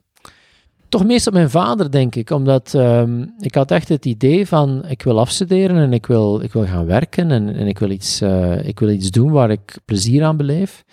Mijn vader heeft altijd ongelooflijk veel plezier gehad aan zijn werk. Hmm. Je zag dat, is dat. Die was gepassioneerd en die heeft zich helemaal vastgebeten op één bepaald domein. Hè. Dat, is, eh, dat is de debiet door kleppen. Hè. Dus in een, in, een, in een petrochemische fabriek gaan er gigantisch veel vloeistoffen en gassen door allerlei leidingen. En kleppen die bepalen of ze links of rechts gaan en hoe dat hele proces gestuurd wordt. En als kind dacht ik van, hoe, hoe kun je daarmee bezig? Een klep is een klep, dat is gewoon open of dicht. Maar mijn vader die was echt gespecialiseerd in kleppen. En ik heb dat nooit begrepen, eh, tot een paar jaar geleden, vlak voor zijn pensioen, ehm, ben ik gaan spreken, mocht ik gaan spreken op, een, op Valve World. Dat is het grootste Hmm. congres van kleppen. Van En dan- kleppen. dan zag ik 4000 ingenieurs, gelijk mijn vader, die Hmm. ook hun leven alleen maar met kleppen bezig Hmm. waren. En dan, dan besef je, en dan staat daar ook een gigantische hal vol met oplossingen van software voor kleppen en Hmm. hardware voor kleppen. En dan denk je van, my god, dat is een wereld op zich. Mhm. Ehm, maar op dat moment, toen ik afstudeerde, dacht ik van, ja, ik ga hetzelfde doen met mijn vader. Ik, eh, en ik was toen, ik ben afgestudeerd in 93, dat was geen economisch eh, hoogtijd. Ehm, In België. in België was dat een, een moeilijke periode. En, en, en toen waren eigenlijk, als, als je als technoloog afstudeerde, ja, een start-up was bijna nog niet aan de orde. Hè, dat, dat bestond eigenlijk bijna nog niet. En dan was het van, oké, ik moet een job krijgen bij een van de grote. Barco, Siemens, eh Belgacom of, of ja, eh, Alcatel. hè. En ik was heel blij toen ik daar aangenomen werd. Ehm, Alcatel was toen ook een bedrijf in dat rijtje. Dat was Ja. niet een kleiner... eh, want ik, ik weet niet of het vandaag nog in die hoedanigheid bestaat of volledig opgegaan is. toen, toen ik daar ging gaan werken, Alcatel Bell, toen ik werkte, toen ik eh, in 93 binnenkwam, had er, eh, hadden zij 14.000 werknemers in België. En toen was er sprake van, my god, we zijn maar een schim van onze vorige glorie. Ik denk dat zij boven de 25.000 employees zaten, een paar jaar daarvoor. In, in België. In België alleen. Hmm. En eh beltelefoon had een hele rijke geschiedenis. Hè. Dus eh, de, de iconische toren in Antwerpen, waar nu de, de, de gemeentediensten voor een deel zitten. Ja, dat was een onderdeel van de Bell Telephone Manufacturing Company geweest. En, en dat was echt de pionier op het vlak van telefonie. Hè. Dat, is, dat is een beetje de Apple van de telefoon. Hè. En dus Antwerpen heeft er altijd een heel belangrijke rol gespeeld. En toen ik daar kwam, was het eigenlijk het einde van de, de heydays.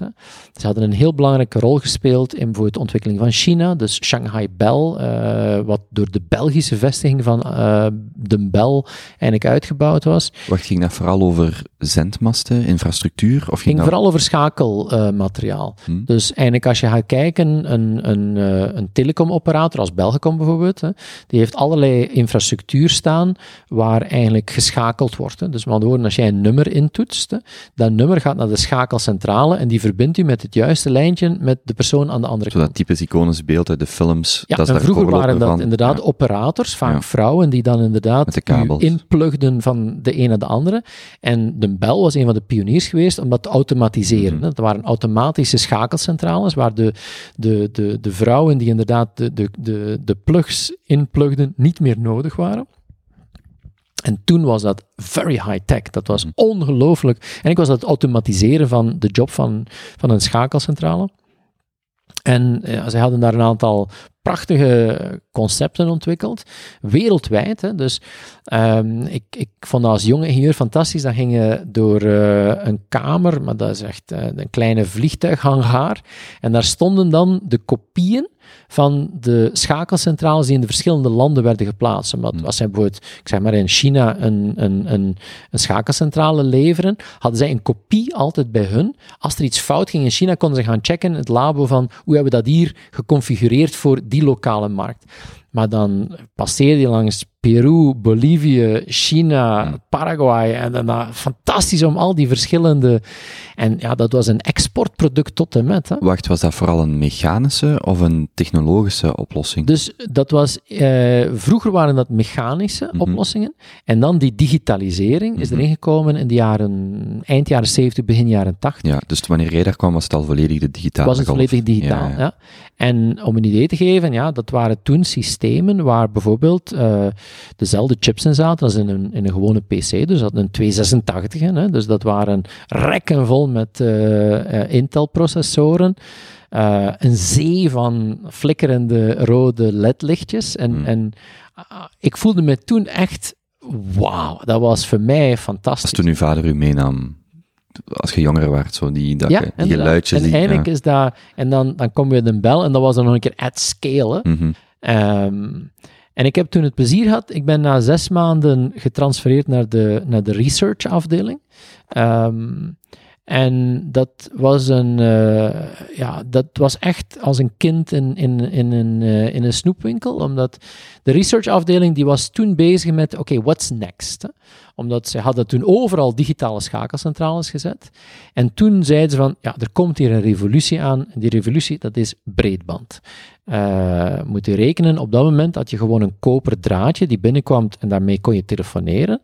Maar Eh, bij u thuis bedoelt je? bij de gewone gewo- gebruiker eh, had je gewoon een telefoondraadje en daar kon je een, een telefoon op aansluiten. Maar dat was een heel simpel koper draadje. En toen in de research, dan zeiden ze van, kijk, wat we gaan doen is, we gaan daar video over kunnen sturen, we gaan daar fantastische dingen mee gaan realiseren. En dat idee was van, we gaan van een, een narrowband naar breedband. En breedband was de toekomst. Het enige probleem was, zij kregen dat niet verkocht aan de operatoren, want die hadden nog maar net overal digitale schakelcentrales gezet. En typisch kochten die een golven van 10 of 20 jaar.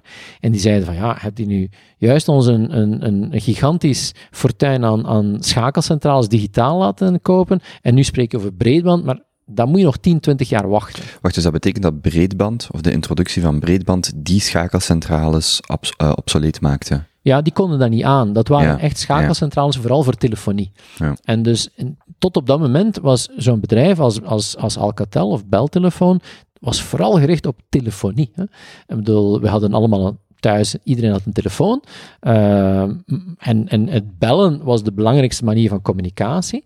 En het idee dat we iets anders zouden kunnen doen met die koperdraad in plaats van bellen, was er nog niet. Mhm. En toen kwam ik in de research terecht en toen was daar een, een fantastische jonge equipe, een, een, ik schat 80, 100 ingenieurs, denk ik. En die kregen carte blanche om eigenlijk toepassingen van de toekomst te gaan ontwikkelen. En ik ben toen op een project gezet, dat noemde toen Video on Demand. Jij, wa- jij werd een van die 80. Ik was een van die Ja, 100. hè. Ja, van die 100. En, ehm, en, en dat was een eh, fantastische periode. En ik zat in het kleine team die werkte rond VOD, Video on Demand. En Video on Demand was eigenlijk eh, Netflix. Ik bedoel, je, je kan... eh, ik- Mhm. Het is eigenlijk gewoon de mogelijkheid om gewoon op afstand een video te gaan bekijken. En Reken in die tijd had je nog overal op elke hoek van de stad een videotheek, waar dat je een, een, een cassette of een, een dvd kon gaan huren en terugbrengen. Wacht, wel- welk jaar is het? 96? Nee, spreken we 394. 394. Ja. Ja. En dus ik kom daartoe in de research en dan was er al een team al heel intens aan het werken aan de ontwikkeling daarvan. Ik ben er pas later bijgekomen. Maar dat was fantastisch, hè? omdat ja, wij, wij bouwden toen ook alles zelf. hè. Een eigen Hmm. afstandsbediening, een eigen decoder, een eigen server. Eh, alleen, we kregen dat nergens verkocht. Hè. want We waren ook allemaal nerds tot en met. En toen is er een heel raar iets eh, gebeurd. Eh, toen hebben wij een, een deal gewonnen om dat te installeren in Bermuda. Ehm, en dus ehm, de toenmalige baas van Alcatel in België was John Goossens. Die is dan later de CEO van Belgacom geworden. En Goossens, dat was echt eh, een grote meneer. Eh, was ook iemand die in de Antwerpse high society eh rondzwierde. En had een hele charmante vrouw. Ehm, en die, eh, die, die vrouw die op een of andere receptie staat te praten met eh, een, een man. En dat blijkt de CEO van de Bermuda Telephone Company te zijn. Hmm. Enfin, long story short, er komt een deal uit. En dat zal misschien de spur of the moment geweest zijn. Maar ineens kregen wij de opdracht van: ja, we hebben een systeem verkocht in Bermuda. We hebben nooit geweten wat dat Bermuda eigenlijk was. Maar Bermuda is een heel klein eiland. Ehm, vol met hele rijke, gepensioneerde Amerikanen. Hoeveel mensen woonden daar toen? Spreek over een, een half miljoen? Over een, een paar honderdduizend? Een paar miljoen? Ik heb geen idee. Eh, eh, zeker geen, eh, geen half miljoen. Het is Ah, een- echt een heel klein eiland. Het is 10 kilometer lang. Oh, oké. Dus echt een piepklein eilandje.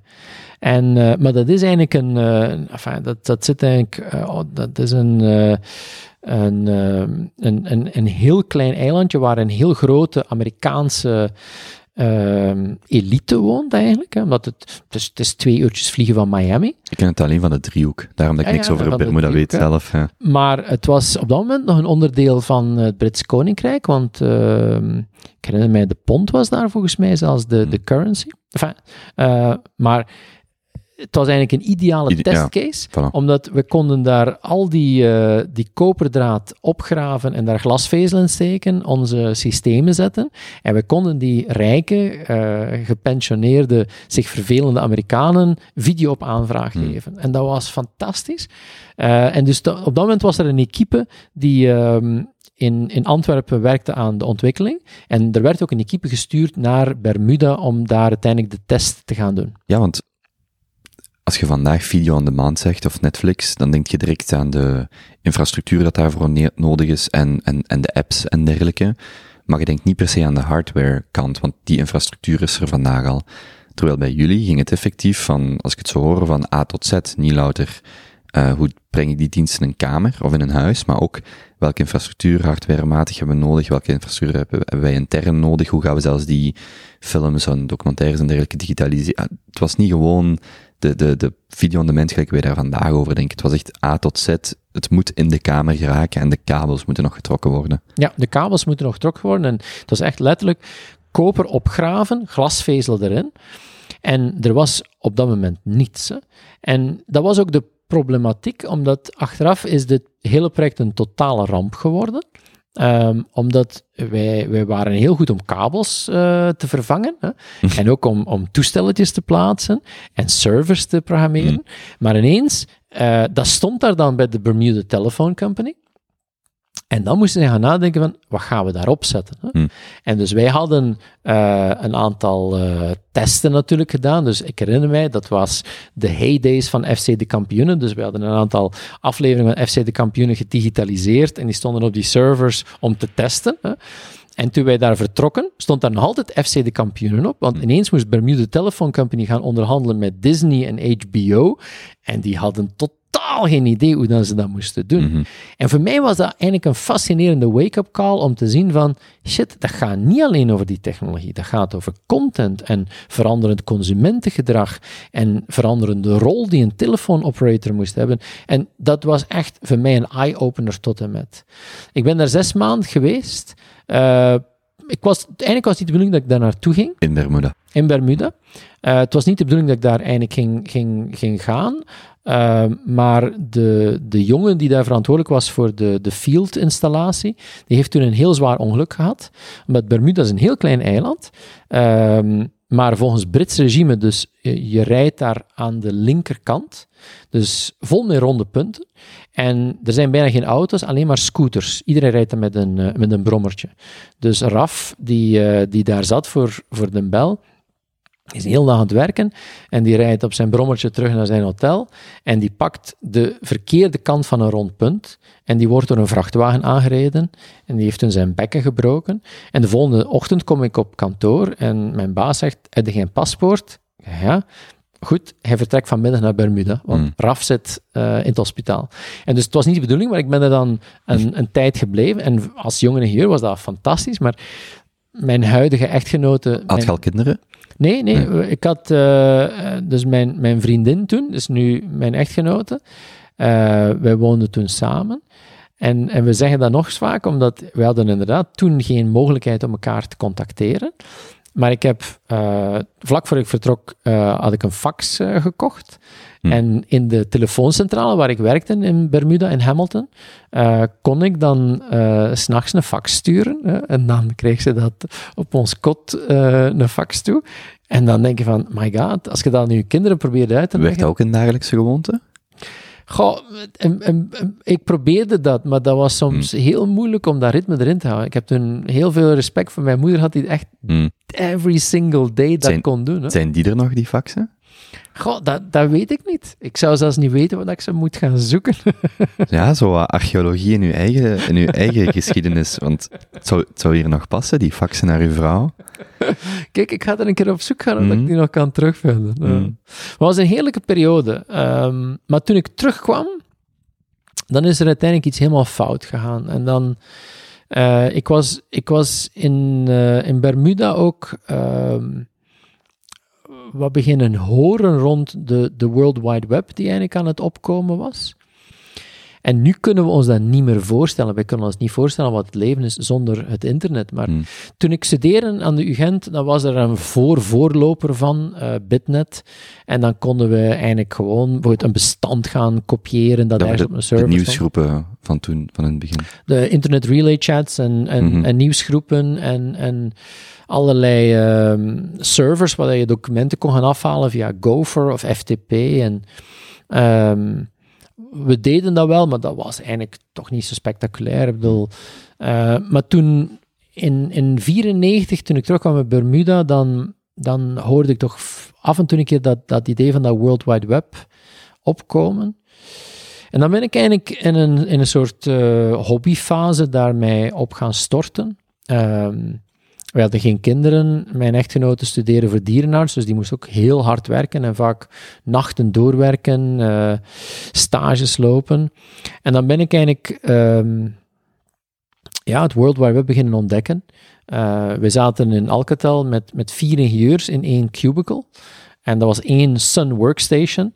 Maar die andere drie ingenieurs die konden daar niet mee werken. Dus ik had dat mooi naar mij geschoven. Eh, en ja, daar heb ik dan de eerste browser op kunnen installeren. En de eerste keer eh, een webpagina. Wacht, zitten we dan in tijden van Netscape of is dat nog later? Het is eigenlijk zelfs voor Netscape. hè. Voor Netscape ja, nog? dus Netscape, ehm, dat was eigenlijk eh, het commerciële product. Mhm. Ehm, maar de, de, de mensen die Netscape gemaakt hebben later, die werkten toen eigenlijk bij de universiteit, Mhm. bij de University of Illinois. En die hebben toen de eerste browser, Mosaic, in, in de markt gezet. Eh, Maar dat was eigenlijk een soort ja, academisch product. Eh, die zijn toen weggegaan en dan Netscape begonnen.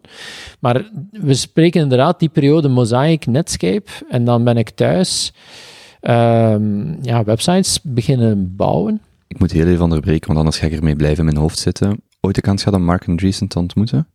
Eh, we zijn heel veel bij Andreessen Horowitz eh, langs geweest. Ehm, en Ben Horowitz hebben we gezien. Mark Andreessen heb ik alleen in de verte gezien. Dus, eh, maar Mark Andreessen is inderdaad de, de man die toen Netscape heeft groot gemaakt. En dat was de man die, die vanuit de academische background kwam.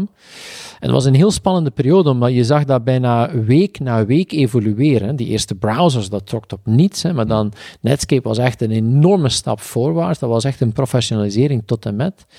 Ehm, maar op dat moment was er nog in België bijvoorbeeld niemand met een website. Ik denk dat de tijd de eerste was eh, die een website in België had.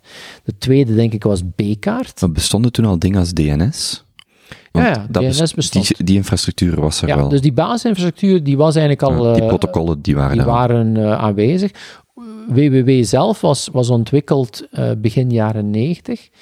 Ehm, maar dan HTML bijvoorbeeld, Mhm. ja, dat is toen eh, in front of my very eyes ontwikkeld. Hè? Mhm. En je zag die evolutie van HTML. Beginpagina's die waren ja, toen revolutionair, maar nu verschrikkelijk lelijk. Met de flash, eh, de animaties en dergelijke. Met animaties, maar ook gewoon het feit van het was een hele rudimentaire Mhm. opmaaktaal.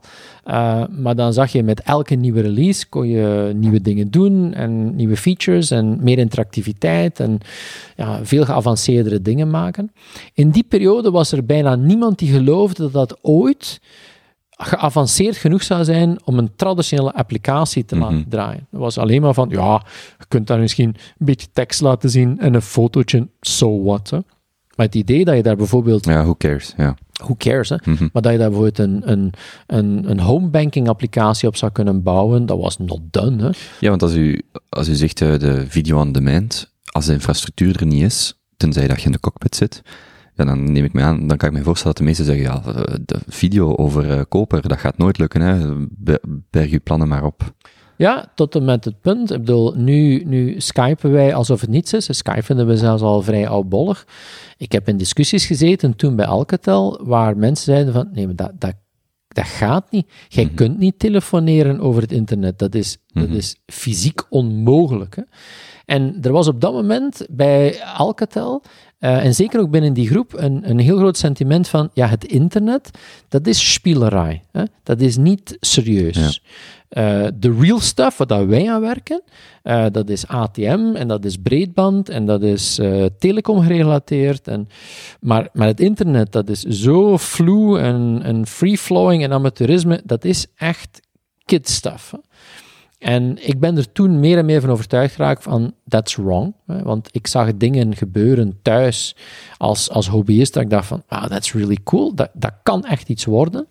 En toen ben ik in, in 95 opgestapt bij Alcatel. Ehm, ik, ja, ik had er maar 18 maanden gezeten. Maar als je zegt dat je die hobbymatige interesse had in het web of in het internet, waar hield u dan mee bezig?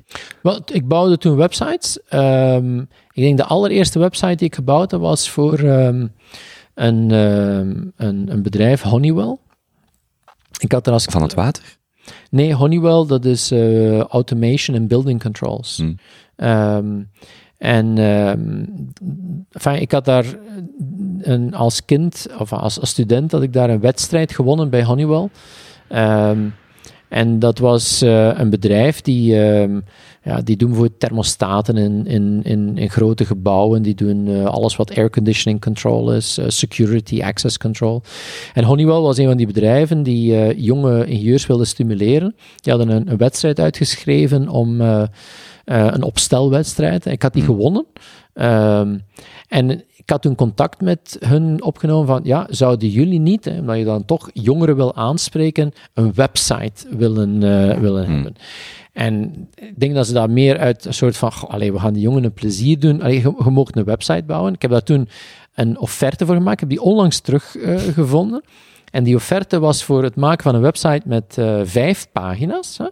De- HTML of ook al met een eh, database-infrastructuur? Eh, HTML, Puur maar wel met de mogelijkheid om, ik denk, een, e- een formulier in te vullen en dat via Hmm. e-mail te versturen. maar dat is eigenlijk puur sta een puur statische website. Puur statische Ja. website. En de totale offerte daarvoor was 8000 Belgische frank. Inclusief de hosting van die website bij Eunet toen, een van de Hmm. internetproviders. En ik denk dat de hosting 6000 eh, Belgische frank was, dus Voor een jaar. eh, voor een jaar. Hè? Dus wacht, 8000 frank, 200 euro, 30 jaar geleden, eh, 25 jaar geleden. is het equivalent van 700, 800 euro vandaag. Ja. Zoiets. Ja, inderdaad. En eh, pas op, hè, het, ik had nog nooit op die manier eh, iets, iets gedaan Hmm. of, of iets ge- gebouwd. En ik was toen heel blij dat ik dacht van, wauw, hè. ik, bedoel, ik, Hmm. kan, ik kan iets verkopen, eh, iets wat ik kan. En, en uiteindelijk, die, die, die, die pagina's van Honeywell, ze hebben daar denk ik nooit iets mee gedaan, omdat er waren toen Die, nog gewoon... die opdracht is wel, die offerte is wel goedgekeurd. die en effect is binnengehaald. goedgekeurd, ik heb die website gebouwd. Was het de allereerste eh, betaalde opdracht, behalve een loondienst, die je ooit hebt gedaan? Ja, de allereerste. Ja, En dus die offerte heb je wel ja die nog. offerte heb ik nog. Ik heb die Ja. onlangs nog teruggevonden. Ja, kijk. dus Zo- toch zo-. Zo'n kamer met, met de archeologie van uw eigen leven en dan die offerte, die brieven naar uw vrouw of die faxen. Ja, Ja. inderdaad. Sorry, ik moet u niet zeggen wat je moet doen, maar dat zijn leuke, dat zijn leuke anekdotes. Ja, dat ik zijn ga leuke... kijken dat ik die brieven van mijn moeder nog terug ja, die van uw vind, moeder, ja. Maar inderdaad, dat was, ik heb die offerte gemaakt, die hebben ze goedgekeurd, ik heb die website gebouwd en toen dacht ik van, wauw, dat is pretty cool. En toen was er een, ehm, een moment op het werk waar ik dacht van, pff, ik ben dat hier beu, dat die echt niet geloven in dat internet, en ik wel. En dan ben ik eigenlijk... ehm, Maar het was ook niet enkel niet geloven. Sorry dat ik wel Het is ook niet niet geloven, het is echt eh, dismissive. Echt, het, het- van dit is, dit is niet serieus. Ja, dit is, dit, waar, waar gaat het over? Zo van, dus het is niet gewoon, Nee. echt met de oogklep op En dan. ik denk, voor een stuk komt dat omdat ingenieurs hebben nogal de, de neiging om heel sterk in, eh, in een bepaald hoekje te gaan zitten. En ik zat duidelijk bij de telecomjongens. hè. En die geloofden in telecom. Hm. En alles wat te maken heeft met de meer PC- of computerinfrastructuur, dat was, ja, dat is niet, that's not real. Hè. Ehm, en dus, ja, eh, ik, ik, dat waren bijna twee werelden die elkaar niet raakten. Ik was net aan het denken, de wereld van de bits is ook veel vluchtiger en sneller dan de wereld van dat... Eens dat een, een tender of een contract van 10 jaar er staat, die mainframes, die gaan niet zo snel veranderen als de applicaties, de software die op de hardware runt. En Ja. afhankelijk van waar je je bevindt, is dat ook uw paradigma, neem ik aan, waarbinnen je redeneert. En, en ziet je zelfs de, de andere kant niet meer afhankelijk van, ja, oké, is ook wel persoonlijk, maar ik kan me voorstellen dat dat echt zo'n zelfs een, een, een, cognitieve opsplitsing is die, die vandaag niet meer op die manier bestaat, maar op, op heel andere dan. Maar waar dat je vroeger echt misschien in ene zei van, dat is allemaal zever. En Ja. dat je zegt, nou nee, kijk eens wat hier gebeurt. Ja, maar nee, dat is allemaal niet serieus. Ja, en ik vond, ehm, ik zat er toen helemaal in. En, en ik ben toen uiteindelijk ehm, weggegaan. Ehm, mijn ouders hadden het daar eventjes moeilijk mee, omdat eh, die dachten van, pff, het is al, het is al zo'n moeilijke student geweest, heeft niet Hmm. eindelijk een schone job, is het bij de research, bij de Bell, en dan besluit hij om weg te gaan. En en I really had no idea what I was going to do. er, was, er was geen plan. Er was eigenlijk geen plan. Ehm, ik heb toen het plezier gehad om, om een mentor te hebben. Ehm, eh, iemand die, die eh, daarvoor al een bedrijf had opgestart in de communicatiesector. En die, eh, die deed een interne communicatie voor grote bedrijven. Wie was dat? Luc Osselaar. Ehm, dat is... eh, ik ben die eigenlijk per ongeluk leren eh, tegen het lijf gelopen. Ehm, en, en uiteindelijk heeft hij dan mee mijn eerste start-up helpen oprichten. Ehm, dat was een, een, een start-up. die noemde Ecom. Ehm, en ik ben het ook in zijn kantoor gaan opstarten. Eerst in, de vergaderzaal en dan toen we met vier mensen waren, dan zijn we ons eigen stek gaan zoeken. Maar het idee was van, oké, kunnen wij die, die technologie eh, gaan toepassen om websites te bouwen, maar ook om vooral intranets te bouwen. En ja, zijn expertise was interne communicatie. En we hadden het idee van, kunnen we dat gebruiken om binnen een bedrijf eigenlijk op een andere manier te gaan communiceren? We rekenen, eh, zijn bedrijf toen, dat was eh, drukken, hè? dat waren brochuurtjes en campagnes en affiches en, en ja, events. Hè? Eh, en ineens zag hij daar een jonge ingenieur die iets kende van technologie en, en we hebben het bedrijf dus samen opgericht en Dimitri Kastelein was daar ook een van de, eh, enfin, hij was de medevenoot van, van, van Luc. Dus Ecom, eh, sorry, Ecom deed iets zoals SharePoint, maar voordat SharePoint bestond. Ja, dat is een heel goede beschrijving. Ja, ja. En in het begin was dat allemaal custom-made. En later hebben we daar een product van gebouwd, dat we dan kunnen, inderdaad, zoals SharePoint, eh, groot eh, gaan SaaS-product avant la lettre.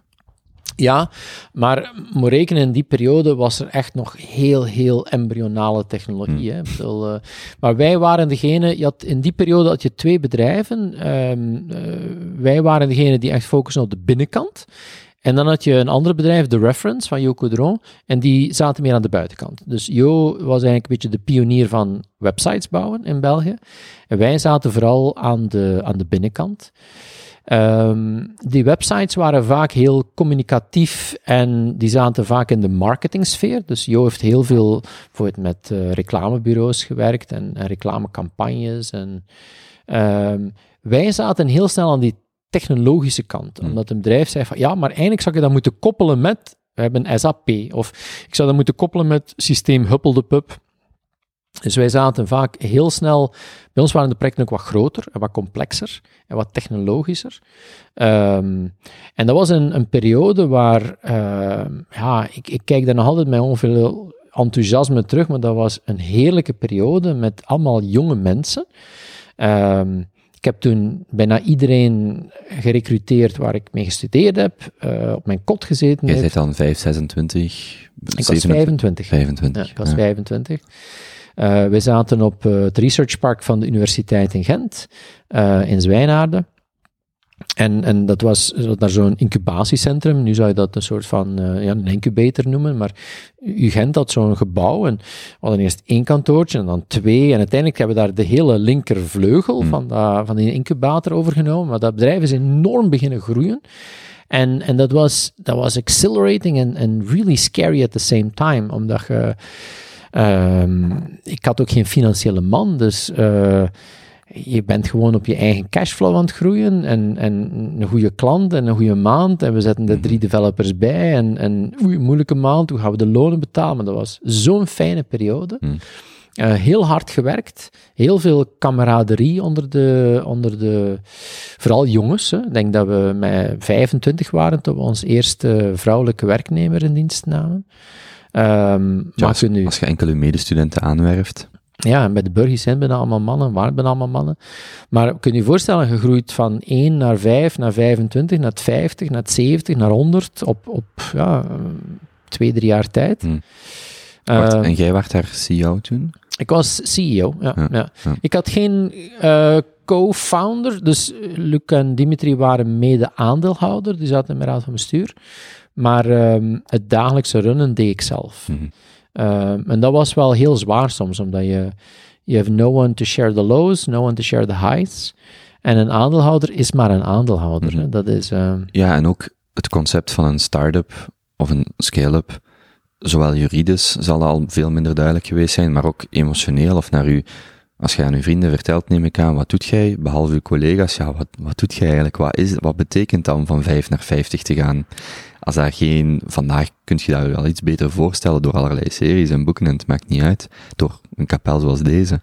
Maar op dat moment, je staat daar wel alleen in, neem ik aan. Ik zat er alleen in en er, is, er was op dat moment ook geen eh, infrastructuur om dat te begeleiden. Hè. Er waren, als ik nu kijk wat voor begeleiding dat er voor start-ups of scale-ups is, en dus nog op eh, structuur, organisatie, HR, finance, kapitaal, er was Hm. eigenlijk bijna niets. Hè. We waren ehm, ja, aan, het, aan het groeien en, en aan het leren as we were going along. Hè. We hebben het geluk gehad om heel snel internationale klanten te hebben. Eh, Volvo en, en, en DHL. eh.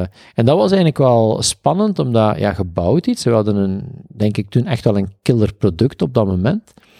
En dan DHL was een van onze grootste internationale klanten, dat we denk ik na een jaar hadden. En we waren toen met 11 of 12. En we kregen dat contract, maar hun, de global headquarters van DHL was in eh, Brussel, maar de IT-headquarters die waren in San Francisco. Hmm. En ze zeiden van ja, ze toch een keer naar, naar San Francisco moeten gaan om daar de approval van technology te hebben. En op het moment dat je dan naar San Francisco vliegt, hè, voor mij waarschijnlijk de eerste keer, en dat je dan naar de, de global headquarters IT van eh, DHL rijdt, en dat is naast Oracle en, en vlak naast Netscape, en dan denk je van, what the fuck gaan wij hier als kleine boer uit Vlaanderen gaan tonen? En dat je daar binnenkomt, en dat je die mensen eigenlijk gewoon ja, onder tafel kunt praten, en dat je denkt van, man, ik had meer verwacht van hun hier. Hè? Mm. Dat is die Vlaamse... Ja, we zijn toch, toch redelijk modest soms. Maar die internationale klanten hebben ons enorm geholpen om echt te gaan groeien. En ehm, na vier jaar ehm, ja, zijn wij toen overgenomen door Alcatel. Even een vraag, die offerte dat je net zei, die 8000 frank, daarvan ging 6000 naar hosting. Ik zit nu met dat idee in mijn hoofd, was het zo dat in die markt eigenlijk het grote geld of de budgetten ook bij de achterkant, de applicatie, de integratie zat en niet per se bij de frontend, de voorkant? En dat daarom ook die business, dat dat, dat, dat de goede van heel die explosie, dat de achterkant eh eigenlijk de betere tussen aanhalingstekens kant was om te zitten, om, om een bedrijf uit te bouwen? Omdat wij, ehm, ja, en, en daardoor waren de projecten die we deden groter. En ehm, omdat daar ook toch wel een bepaalde eh, technische capaciteit nodig was om dat te doen, haalden wij ook wel serieuze zware profielen binnen. Mhm. En kregen we ook wel redelijk het vertrouwen van klanten van, ah ja, die, die weten wat ze doen. Ik denk dat wij minder als een webbedrijf werden gezien, maar meer als een IT-bedrijf. Ja. En, en in die zin, de, de front-end bij ons was het web, maar het was ook maar het dunne laagje. Hè? Mhm. Terwijl als je gewoon websites zou verkopen, ja, dan blijf je met de problematiek dat in die periode mensen daar niet voor wilden betalen, omdat dat gewoon onbekend was. Hè? Mm. Terwijl, ja, als wij een offerte maakten, waren dat misschien 90% development van redelijk klassieke integratieprojecten. En dat heeft ons heel sterk helpen groeien, absoluut. Waarom terug, waarom verkopen? Ehm, we zaten toen met een situatie waar de twee andere aandeelhouders ehm, dachten van oei, eh, gaat dat niet te hard? Eh Luc en Dimitri, eh, we hebben daar een open discussie over gehad. Die zeiden, ja, we zouden liefst daar, daaruit stappen. Ehm, ze hadden ook een mogelijke koper gevonden, maar die vond ik niet zo leuk. En dan ben ik eigenlijk gewoon in paniek teruggehold naar mijn oude werkgever. En eh, Martijn de Prijker, die later CEO van Barco geworden is, die was toen eh, verantwoordelijk voor technologie worldwide Bij Alcatel. bij Alcatel. En Julien de Wilde, die eh, later B-kaart heeft gerund, die was toen de CEO van België. En die hebben gezegd van, nou, het is goed, we gaan dat overnemen. Ehm, en ik dacht van, it might be a right time. Ik bedoel, we waren toen heel sterk gegroeid. Ehm, we hebben toen eh, net het B van de tijd overgenomen. Dat was ook een websitebouwer. Dus samen waren wij een kleine 250 mensen, denk ik. Wacht, eh, was dat van, hoe heet hem, Van Wijs? Allee, nu heet dat niet meer Wijs. Eh, Bart? Eh, nee, nee, net het B was Hans Kobben was daar de CEO van. Hm. Ja. Dat was toen een dochtermaatschappij van de tijd. Hè. Dat is, maar we hebben toen de merger gedaan. Ehm, ik denk dat wij met 250 mensen waren toen. Dus dat was eigenlijk op vijf jaar tijd van, van 0 naar 250 Hm. was echt wel een, een, een groeispurt. En ehm, ik had toen het idee van, goh, weet je, eh, stel dat we bij een Alcatel aanleunen, die gaan ons kunnen helpen met professionaliseren, met groei, kapitaal, sales, internationaal netwerk. Ehm, en uiteindelijk is dat een enorme disappointment geworden, omdat Ja, want toch, je zit al vijf jaar verder sinds dat je daar vertrekt. Ja. Je zou kunnen veronderstellen dat de geesten al wat gerijpt zijn, maar dat was niet per se zo. Het grote probleem was, is dat de mensen die toen de deal gedaan hadden, die waren, eh, die waren echt overtuigd van dat is het nieuwe. Dat waren de futuristen. Maar de mensen waar je dan eh, op stuit die de day-to-day runnen, die waren absoluut niet mee. Hm. En dus bijvoorbeeld, ik herinner me nog in de, in de, in de, in de negotiatie, zei Julien de Wilde van, ah, fantastisch, jullie werken voor Jans Farmaceutica en wij werken voor Jans Farmaceutica. Moet je kijken, als we dat combineren, hoe sterk dat we naar die klant gaan staan. Ja, wij bouwden een, een, een high-tech eh, intranet voor eh, clinical trials te gaan automatiseren bij Janssen Pharma, waar we met de top marketeers en technologen van Janssen Pharma rond de tafel zaten. Hmm. En zij verkochten telefooncentrales aan een of andere eh, ja, eh, low in command bij, bij de technologieafdeling. Hm. En die match was er absoluut niet. En, en fijn, ik, ik, ben me na een paar weken al beginnen realiseren van, I made a mistake. hè. Ik had dat niet mogen doen. Ehm, pas op, het is een dilemma, want ik was toen 29, er staat dan eh, toch een, eh, een, een, een serieus bedrag op uw bankrekening. Ja, want even dwarsdoorsneden, had je toen al je kinderen? Of die, die waren er nog Ehm, niet? Ik heb, Alcat, ik heb Icon verkocht in 98 en onze dochter is geboren in 99. Mhm. ja. Dus je staat op dat familiaal punt, of je toen al dat niet wist. En je hebt eigenlijk de, de, de, de, de opbrengst van de verkoop. Dus je zit daar wel, als je zegt een dilemma, is het omdat je eigenlijk misschien ook zoveel mogelijkheden hebt, maar dat je voelt dat je misschien een foute keuze hebt gemaakt. Ja, ik denk, ehm, ik denk op dat moment was ik met die big picture waarschijnlijk niet, niet, zo, niet zo bezig, maar vooral van, eh, je bent gewend om elke dag beslissingen te nemen en gewoon ervoor te gaan. En ineens kom je in een groter verhaal, waar dat op alles wat dat je doet, is er een rem.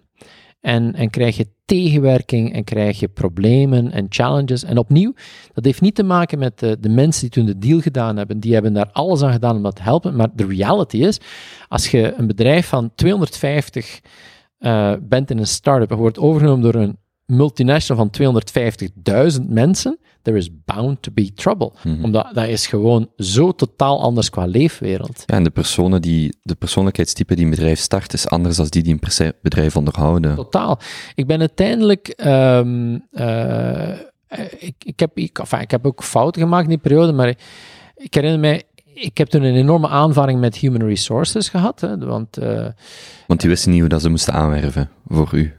nee, ehm, het is als een heel stom iets, maar dus zij. ehm, ik heb een conflict gehad omdat de, de, de policy op dat moment binnen Alcatel was: ehm, een dienstwagen is preferably a French car.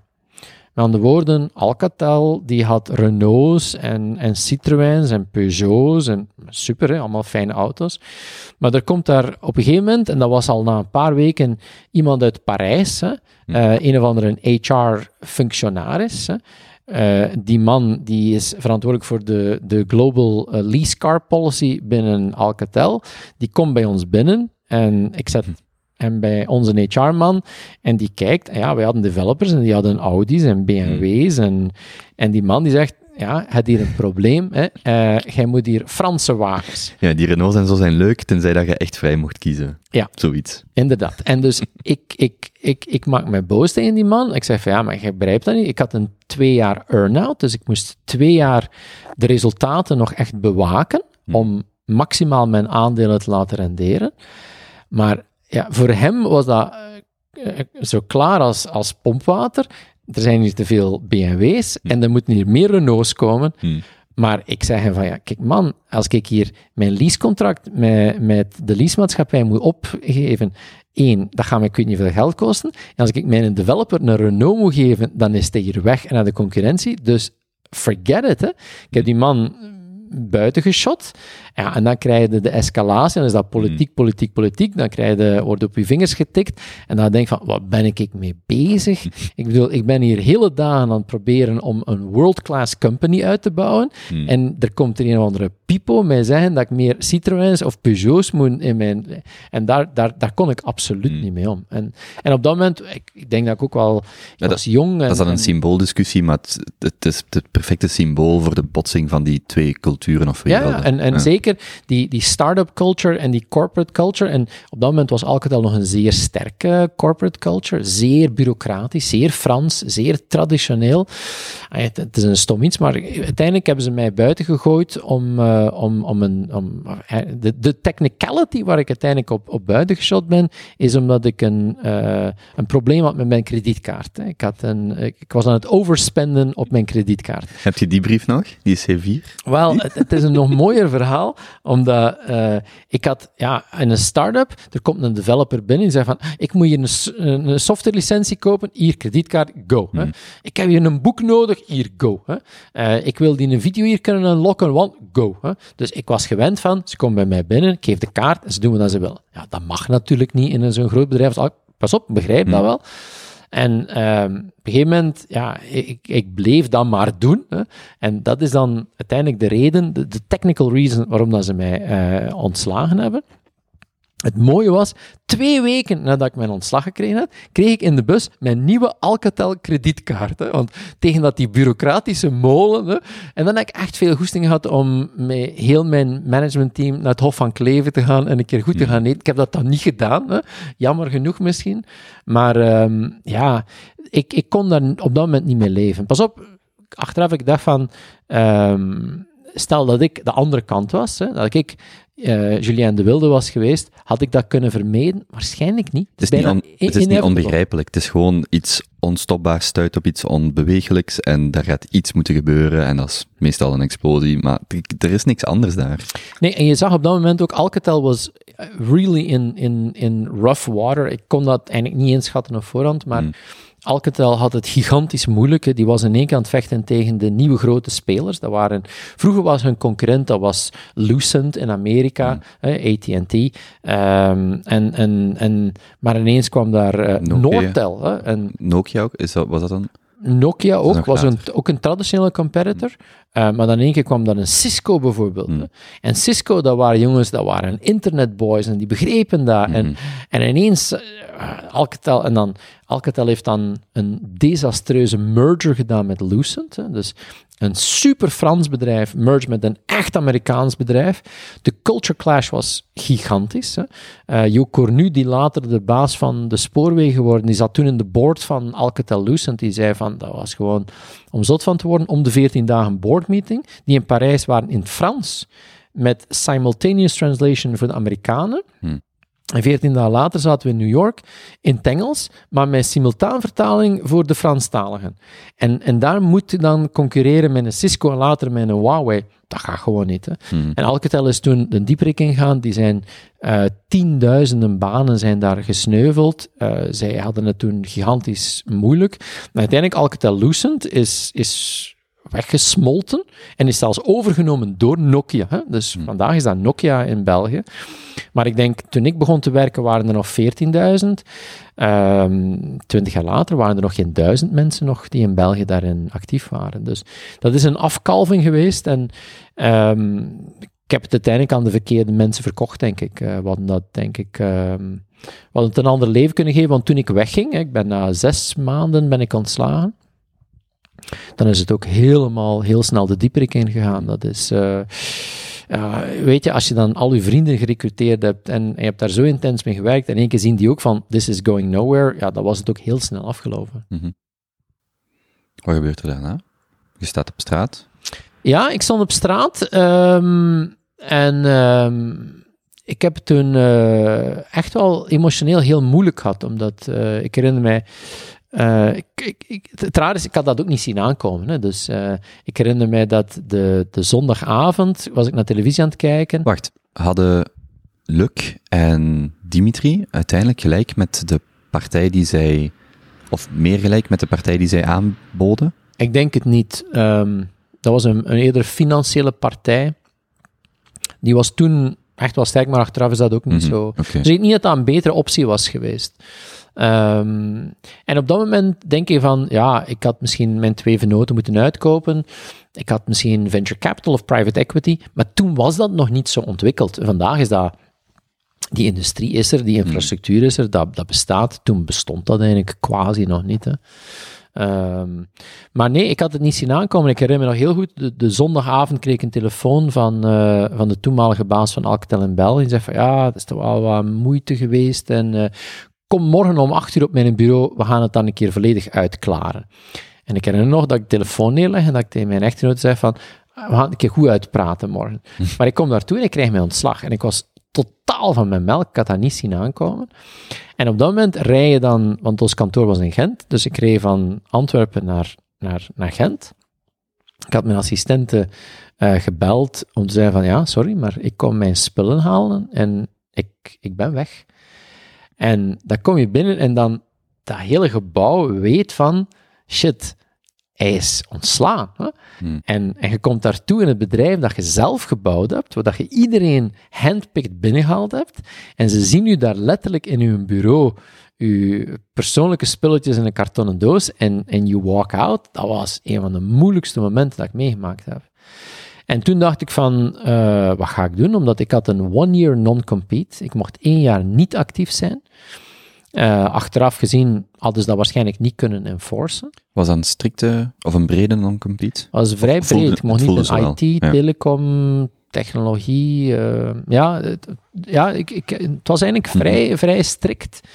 Ehm, en toen kreeg ik als bij wonder een telefoontje van Herman de Bode, eh, de toenmalige topman van eh, McKinsey in België. En Herman is een heel cassante man en die zei van, ik heb gehoord dat je buiten geschot bent. Wat betekent kassant? Eh, heel direct, heel in your face. Hm. en, en, een hele fijne, heel intelligente, maar ook soms een heel harde man. Hè? Ehm, en hij zei letterlijk van, kijk, je mocht toch een jaar niets doen, kom gewoon bij ons. Logeer bij ons. Ehm, en ze hadden toen een programma dat noemde Entrepreneur in Residence. Logeer bij ons? Gewoon eh, verblijven, een jaartje bij ons als gast Op de campus of in het bedrijf? in het bedrijf. In het bedrijf. En, en dus met andere woorden, jij komt niet binnen om bij ons carrière te maken, maar je bent een gast bij ons en je logeert, eh, je, je verblijft een jaar bij ons. Wacht, in welk bedrijf was dat? McKinsey. Ah ja, oké, bij McKinsey. Ja. En ehm, McKinsey was een, eh, ja, toen waarschijnlijk het belangrijkste consultingbedrijf ter wereld. Eh is nog altijd een heel belangrijke speler. En, en ik heb daar toen enorm van genoten, omdat ik een jaar eigenlijk ook geen... Ik had geen politics, ik had geen stress. Ehm, en McKinsey had een, een hele simpele redenering. You might learn something from us, and we might learn something from you. En dat een prachtig kantoor in de, in de Louiselaan in Brussel. En ehm, McKinsey, dat was eigenlijk de huisadviseur van de grote bedrijven. Die gaan eh, grote banken adviseren op mergers en acquisitions. Of als er een industrieel bedrijf wilt gaan downsizen of rationaliseren. Dat was echt de huisconsultant. En het was echt een fantastische plek met bijzonder intelligente mensen. Ehm, ik heb daar een jaar echt kunnen bijna detoxen van mijn eerste start-up. Ehm, en, en het was ook een hele rare periode, omdat ik ben daar gaan zitten eind 99 en begin 2000. Hm. Dus, eh, en je moet rekenen, eind 99 is de internethype ten top. Dus McKinsey heeft mij toen de wereld rondgestuurd naar allerlei bedrijven die, die bang waren en, en de fear of missing out van "Ah, er gebeurt iets op het internet en wij zijn niet mee. Hè. Eh, en dan is de Nasdaq begin 2000 gewoon totaal onderuit gegaan, de hele dotcom crash. En de laatste zes maanden heeft McKinsey mij overal rondgestuurd van allerlei bedrijven die hun digitale toxic assets kwijt moesten en daar iets mee moesten doen. En dat was een bijzonder fijne periode. Eh, met ongelooflijk fijne, intelligente mensen gewerkt, waar er nog altijd heel veel vrienden zijn. En McKinsey is sowieso een familie. Dat is een, dat is een, je werkt daar zo hard en zo intens dat je bijna geen tijd hebt voor je echte familie of je vrienden. Hmm. En dat is een very close-knit family. En je ziet dat nog altijd. Je komt in een bedrijf binnen en je ziet de ex-McKinsey's. Eh, en McKinsey heeft een hele clevere manier om, om mensen te plaatsen bij bedrijven, waar dan ze dan toch die band kunnen... nou, echt briljant. Dat wacht jij ook alleen of waren er ook ex-medestudenten of collega's? Dat was specifiek iets voor u. Ja, dat was, dat was ik alleen. We waren, denk ik, met drie entrepreneurs in residence bij McKinsey in Europa. Hm. Ehm, en ik was dan degene die via de Brussels office eh, was binnengekomen. Maar ik heb daar toen een, een, een fantastische mentor gehad, Catalina Daniels. Ehm, Catalina, die, eh, die was partner bij McKinsey en, en ik, ik zat dan enfin, dicht bij haar en, en haar groep. En dan werk je zo intens met zo'n zo'n partner samen, dan zie je hoe dan zij een bedrijf ja, binnengaan en hoe dan zij daar uiteindelijk eh, een rol kunnen spelen en beïnvloeding kunnen doen en strategie kunnen bepalen. Echt, ja, fantastisch. Eh, een hele, hele fijne periode. Wist je op voorhand dat dat voor een jaar was? Ja. Ja. Ja, dat was een heel clear iets. hè. Entrepreneur residence is een one-year thing. En, en Herman zei van, kijk, eh, stuur ons gewoon een factuur voor uw tijd. Hè.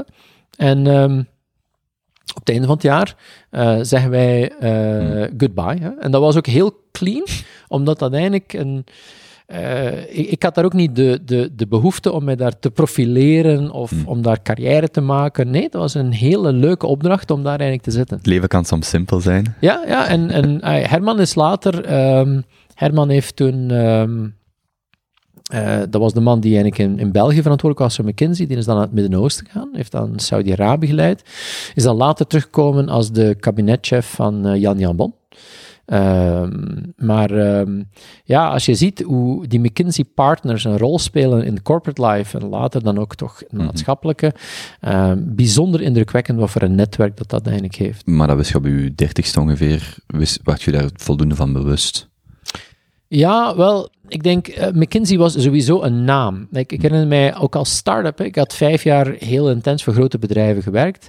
En ik herinner me nog heel levendig, ik denk een van mijn eerste grote opdrachten was voor Janssen Pharmaceutica. En ik had toen een heel plan uitgewerkt eh, voor eh, de intranets binnen Janssen Silag, dus de internationalisering van Janssen Pharmaceutica. En de CEO toen zei van, goh, hij, dat is fantastisch. Moest er nu nog McKinsey op die slide staan, dan was het helemaal in orde. En toen dacht ik van, huh? En dat was misschien de eerste keer dat ik echt van McKinsey gehoord had. Maar als je dan begint te zien wat voor een rol dat zo'n bedrijf kan spelen in de strategie van, van large corporates, was het toch eigenlijk wel fascinerend om daar een deeltje van uit te maken.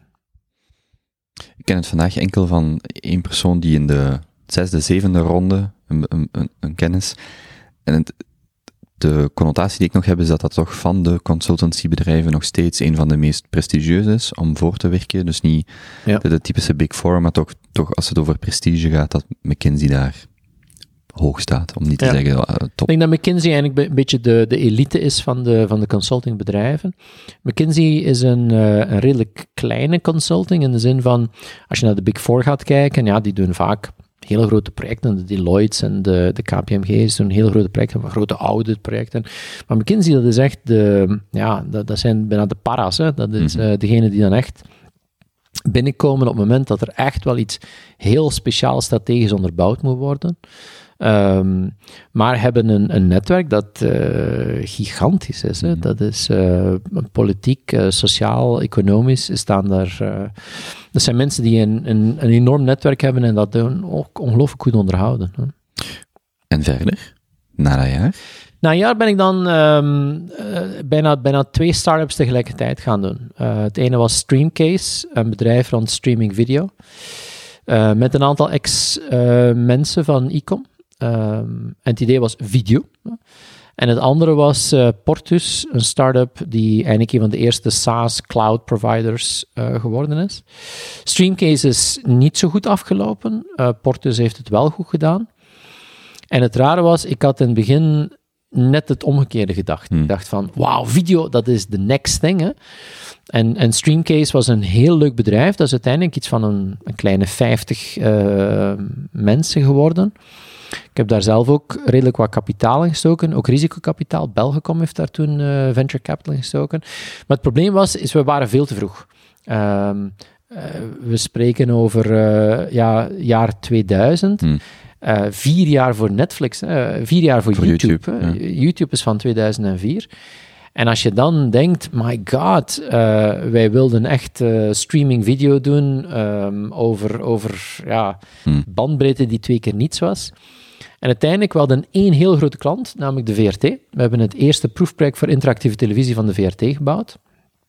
Maar door allerlei politieke redenen is daar ineens de stekker uitgetrokken. Dus meer dan 25 man eh, die eh, op onze payroll voor de VRT werkten, was van de ene dag op de andere gedaan. En toen heeft Belgacom dat overgenomen voor één symbolische euro. Eh, veel van de mensen zijn later in de streaming van Belgacom en Belgacom TV gaan werken. Ehm, maar ja, ik had toen echt in het begin gedacht van, video wordt het. Uiteindelijk heb ik daar een, een hele zware les geleerd, namelijk dat, dat timing everything is. Hè. Je had gelijk, maar de timing was niet... Nee, en, en, maar je kunt die ook zwaar verbranden, hè, want je Mm. kunt er makkelijk eh ettelijke miljoenen doordraaien als je, eh, if you get your timing wrong. Uiteindelijk Portus, de andere start-up, was ehm, met, met twee co-founders, Frank Hamerlink, ehm, daar had ik mee gestudeerd. Hè. Dat was eh, ehm, ook iemand waar ik in het middelbaar gezeten had zelfs. Ehm, en dan eh, Luc Burgelman was een van zijn vrienden, eh had ook ingenieur gestudeerd. En toen zijn we eigenlijk een, een early cloud provider begonnen. Toen noemde dat nog ASP, Application Service Provider, voordat er van software as a service sprake was. We zijn toen gaan groeien met risicokapitaal, B2B. B2B, ja, Mhm. Heel sterk B2B, in allerlei sectoren. En we waren in drie, vier, vijf verschillende sectoren B2B actief. En de eerste die echt serieus traction kreeg, dat was de wereld van logistiek. En we zijn toen ons helemaal gericht op de logistieke wereld. Wacht, hadden jullie dan, hadden jullie dan zelf datacentra? Of, We Ja. hadden een eigen datacentra. Ja. Ehm, maar wat we vooral deden, is wij bouwden applicaties om eigenlijk de hele logistieke afhandeling in de cloud te kunnen doen. Eh, om, een, om een idee te geven, eh, we denken daar bijna niet bij na, maar de, de hele dataflows die nodig zijn om logistiek te behandelen, die zijn intens. Hè? Mhm. Dus dingen als bijvoorbeeld een douaneaangifte. Hè. Vroeger was dat als er een schip in de haven binnenkomt in Antwerpen en er moet iets getransporteerd worden naar Tsjechië, hè, ja, dan moeten daar allerlei douaneformulieren en, en paparassen en stempels. En, dat werd in één keer allemaal gedigitaliseerd. Maar dat digitale was nog een grotere soep dan die Hmm. papieren winkel. En je zag dat heel veel van die logistieke bedrijven absoluut niet klaar waren om die stap te zetten naar dat digitale. En toen hebben wij allerlei oplossingen in de cloud gebouwd, zodanig dat bijvoorbeeld, zeg maar, er komt een, een containerschip met eh, Toyota's binnen in de Antwerpse haven of, of in Zeebrugge. En die auto's moeten naar 27 verschillende Europese landen. Dan deden wij al die elektronische declaraties in de cloud. En dat was eigenlijk een, een, een juweeltje van een, een, van een digitale oplossing. Hmm. Wij werden betaald per transactie, per klik, per tik, per, eh, ja, per auto. En wij konden dan ook perfect gaan meten wat de economische activiteit in de havens was. Want we hadden, op een gegeven moment hadden wij 90% van alle douanedeclaraties in heel Antwerpen gingen via ons. En dus wij hadden een enorm zicht op die datastromen over het, eh, het logistieke. Eh, was een heel mooi bedrijf. Een, een, een bedrijf, we hebben daar eh, in het begin wel enorm afgezien, omdat ja, cloud-model, nieuw. Eh, het idee van datastromen en, en SaaS, totaal nieuwe concepten. We hebben toen drie venture capitalists aan boord gehaald. En dan hebben wij dat bedrijf in 2006 naar de beurs gebracht. Ehm, en dat is zonder twijfel het spannendste wat ik ooit gedaan heb, ehm, eh, professioneel, omdat een IPO Brusselse was... beurs? Amsterdam? Brusselse beurs, en die waren toen gelinkt aan de New York Stock Exchange. Mhm. Ehm, dus eh, de notering in Brussel gedaan. En we zijn naar de beurs gegaan met, eh, met KBC Securities. Hè. Dus eh, zij waren het beurshuis en de. de ehm, en ik heb toen een enorm, we hebben toen een enorm voordeel gehad. Ik was voorzitter van de raad van bestuur. Eh, Luc was CEO en Frank was CTO. We hebben dat met zijn drieën echt gerund als bedrijf.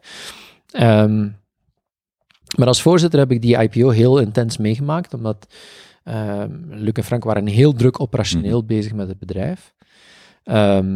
Maar een prachtige periode. Eh Stijn Bijnen zat toen in mijn raad van bestuur, van eh, vroeger NetVision en dan later de LRM.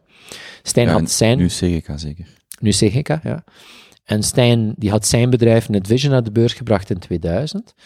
En dan zes jaar later zat hij in onze board en dat was, ja, was gewoon fantastisch. Dat was, eh, je kent die verhalen van, van een vliegtuig in de mist en, en iemand die in de controletoren eigenlijk die piloot helpt om correct te landen. Stijn heeft ons daar helemaal doorgeloodst. Dat was een, een, een bijzonder leuke periode. En wat ik enorm leuk vond, is dat je hebt een high-tech bedrijf, hè, maar jij bent daar enthousiast over, maar who the fuck cares? Hè? Maar ineens moet je dat vertalen naar iets wat dat een, een, een, een beurs kan begrijpen, of wat dat iemand die aandelen koopt kan begrijpen. Een particuliere investeerder particuliere ook kan belegger, begrijpen. investeerder. En dat vertalen. En dan, er is een juridische kant aan. Er is een, eh, een heel sterk, ja, gewoon de beurs is een heel technisch middel op zich. Hè. Eh, er is een, eh, een, een, een financieel luik aan. En dan is er een communicatief luik. En dan de roadshow vond ik fantastisch. Je staat dan twee weken op een podium, waar je van de ene beleggersclub naar de andere gaat, om uit te leggen waarom dat ze jouw aandeel moeten kopen. Ah, dat was gewoon fenomenaal. Ik heb daar enorm van genoten. was ook een periode waar dat het al meer ehm, ingeburgerd was voor techbedrijven om naar de beurs te gaan. Nee. Nee, dus dat was ook een nieuwigheid. Ja, zeker, zeker bij ons. Hè, omdat ehm, de- er waren natuurlijk... ehm, eh, het is zelfs omgekeerd. Wij, hebben, wij, wij zaten nog altijd in de kater van Leonard en Houseby. Hmm. Leonard en Houseby is denk ik het eerste echte grote techbedrijf die bij ons naar de beurs gegaan is. En dat is zo falikant afgelopen, dat heeft zo'n zure smaak gegeven bij zoveel beleggers, dat er heel lange tijd eigenlijk not done was om iets met technologie te doen. Hmm. Eh, ze hadden liever dat er eh, een diepvriesbedrijf naar de beurs ging dan, dan een high-tech bedrijf. En, en enfin, daar hebben we tegen moeten opboksen.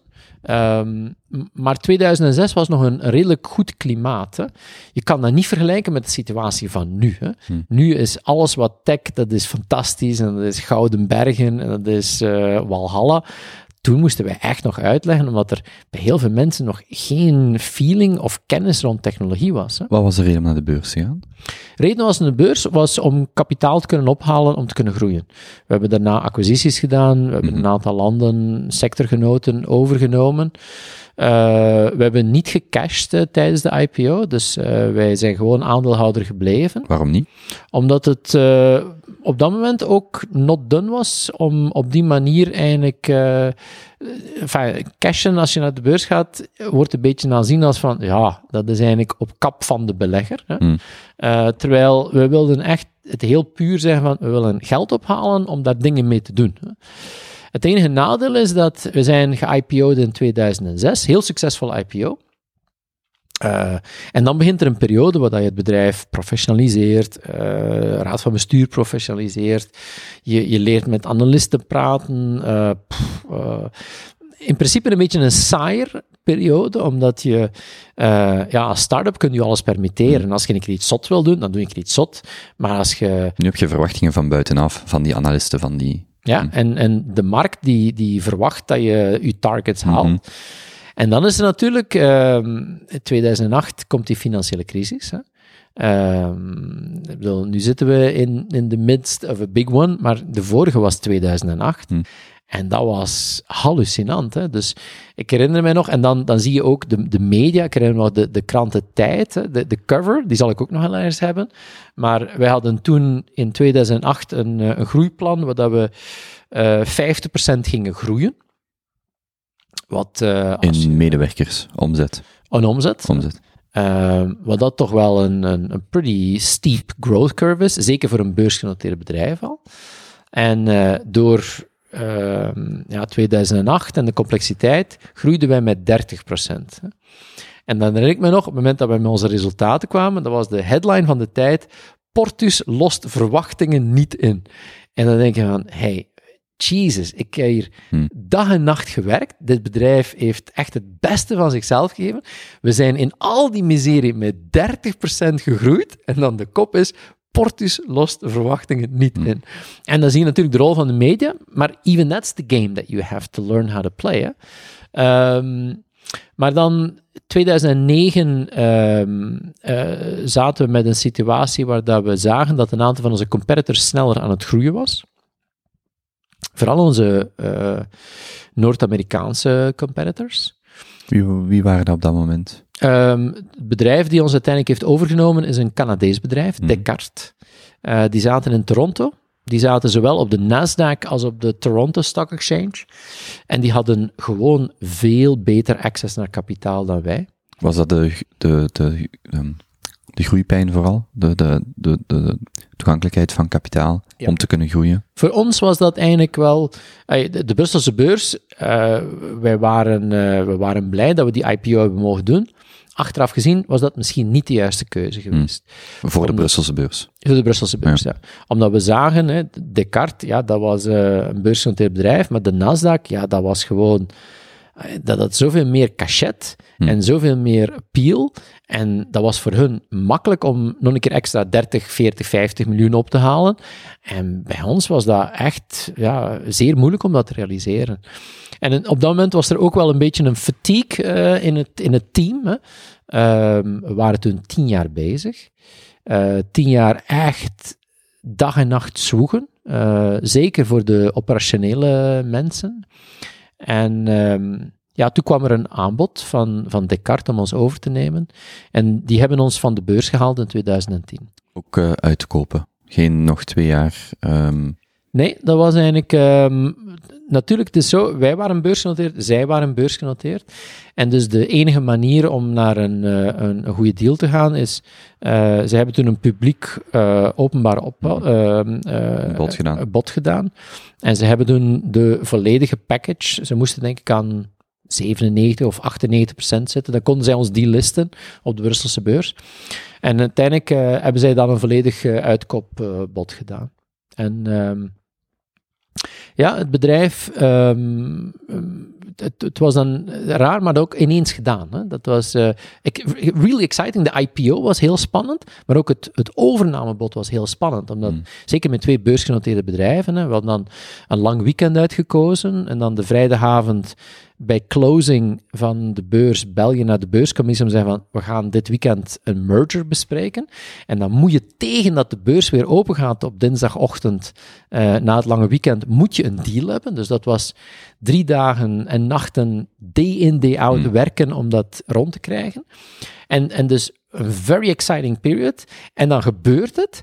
En dan was het ook onmiddellijk gedaan. Eh, ik ben er onmiddellijk uitgestapt. Luc en Frank zijn er denk ik na een jaar uitgestapt.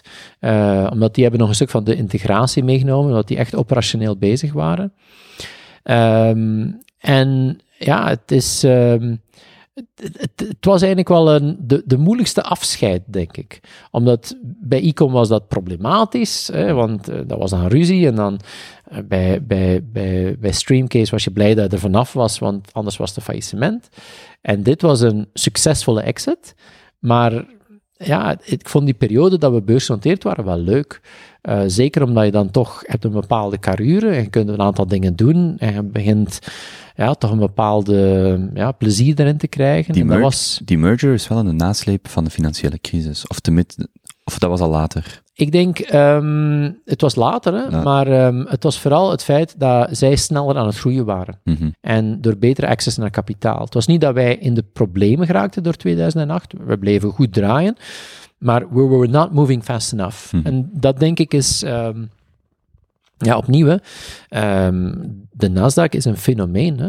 Ehm, en, en ik denk, ja, wij, wij zaten daar toch eh, op een kleinere beurs. Ehm, en er was ook wel wat minder beleggingsappetijt na 2008. Maar ehm, ja, het was voor ons, toen dat we begonnen, waren we bijna op hetzelfde moment begonnen even groot. Hmm. Maar ja, na de IPO waren ze gewoon veel, veel sneller, veel groter aan het worden dan ons. En dan hebben we ons daarbij moeten neerleggen. Had je rekening gehouden met dat zwart gat? Nee, nee, nee, nee. En, en ik denk, ehm, het was ook een periode waar ik mentaal ehm, moe was. Ik was er eigenlijk wel, ik zat er wel door. En dan, dan is er toch een grote kentering gekomen. Ehm, en, en toen heb ik eigenlijk gezegd van, ik wil geen start-up meer doen in, met die intensiteit. Want je bent 40, uw kinderen zijn 7 en 10, uw, ja, uw vrouw is er nog. Dat is ook een moment, neem ik aan, waar je volwassen genoeg bent of oud genoeg bent om al die dingen wat in perspectief te plaatsen, maar waar je ook nog op een leeftijd zit dat er u ook nog heel veel wacht. Het is niet zo dat je 60, 70 bent, de kinderen zijn al uit huis, Nee. je bent aan het uitbollen, nee, je, je bent 40. Ja. En je hebt een punt in je leven dat je echt wel kunt gaan. Dus er staat mij nog 40, 50 jaar te wachten als alles goed gaat. Ja, ja, en wat ga ik dan doen? En, en je, je kan dan nog een keer from scratch beginnen en iets nieuws bouwen. En ik blijf daar, daar veel, veel affiniteit voor hebben in de zin van, ik investeer veel in startups en, en dan vind ik dat fantastisch om dat te zien. Maar ik begon mij op dat moment ook wel te beseffen van, ik ben geen 25 meer. Mm. En, en dat klinkt wat melig, maar aan de andere kant, ehm, kijk, als ik investeer in, in, in, in een jonge equipe van 25, dan, dan verwacht ik eigenlijk dat die, dat die de nacht doorwerken om iets klaar te krijgen, omdat it's the only way to do it. Hè. Mhm.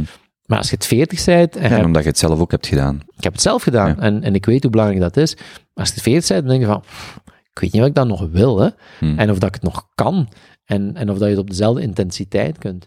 Ik heb daar toen wat kritiek over gehad, omdat mensen zeiden van, allee, je moet toch niet... Het is toch niet omdat het 40 bent dat je passé bent, of te oud bent, of dat ondernemen met leeftijd te maken heeft. Nee, maar, maar, maar toch wel. Hè. Ehm, ik, ik zie dat nu, als ik investeer in een start-up, dan zie ik de, de honger en de drive en de goesting en het enthousiasme en ook soms de naïviteit van, van jonge mensen. Ik word er enthousiast van, maar dan denk ik van, ja, dat, dat heb ik niet meer. Hè. Mhm. Ehm, een van mijn favoriete start-ups op het moment, dat is een bedrijf waar ik geïnvesteerd heb, dat is Perlego. Ehm, dat is eh Gauthier van Malderen. Ik weet niet of je daar ooit van gehoord hebt. Ja, fantastisch bedrijf. Dat is de Spotify van de, van de textbooks. En dus Gauthier is een, eh, een, een Waalse jongen. Eh, heeft in Londen gestudeerd. Ehm, en die ergerde zich daar blauw aan het feit van, daar komt een prof en zegt van, ja, ik, ik ga je dat hoofdstuk bespreken van dat boek. Hè. Hmm. En dan moet elke student dat boek kopen, maar dat boek kost 80 pond of 70 pond of 60 pond. En dan, ja, met moeite is het echt belangrijk om dat hoofdstuk te lezen, maar de rest leesde niet. En zegt van, hoe onnozel is dat? Dat is net hetzelfde als vroeger dat je een hele cd moet kopen van, van een groep, terwijl ik maar één nummer leuk vind. En heeft gezegd van, ik ga een start-up maken per Lego, en dat is Spotify voor textbooks. En eh, je kunt daar alle boeken, alle boeken die in de, de, in de universiteiten en hogescholen gebruikt worden, vinden. En het is een subscription model, waar dat je eigenlijk gewoon, net als Spotify, een maandelijkse fee betaalt en unlimited access hebt tot allerlei eh, managementboeken. Als student zijnde, of als universiteit zijnde. Als student, Als student, eh, universiteit, hogeschool. eh. en dus, ik heb Gauthier leren kennen een paar jaar geleden. Eh, ik gaf op Londen Business School les en, en ik had hem daar per ongeluk leren kennen. En ik heb daarin geïnvesteerd. Ik heb zijn groei gezien. Hij gaat nu naar een, eh, een nieuwe kapitaalsronde. Eh, dat bedrijf is aan het groeien als kool. Dat is echt, die hebben nu acht van de tien grote publishers ter wereld opgetekend en dat zit in hun bestand. Dat is een van de meest exhilarating startups dat ik ooit gezien heb. En als ik Gauthier zie en die leeft aan 300 per uur, denk ik van, wauw, Maar gelukkig dat hij een twintiger is. Want als ik dat op mijn leeftijd zou moeten doen, ik zou dat niet meer kunnen op die, met die intensiteit. En ik denk, ja, dat is iets wat je op dat moment toch wel begint te beseffen. En ook ja, het idee van, ehm, ja, er is altijd een enorm risico aan start-ups. Hè? Ehm, en ja, het, het, kan goed gaan, het kan slecht gaan, maar er is ook een heel grote volatiliteit die daarin zit. Dus ja, ik heb toen eigenlijk besloten om het totaal anders te gaan doen. Ehm, en ik heb daar eigenlijk ook absoluut geen spijt van. Is dat wanneer iemand beslist om boeken te beginnen schrijven?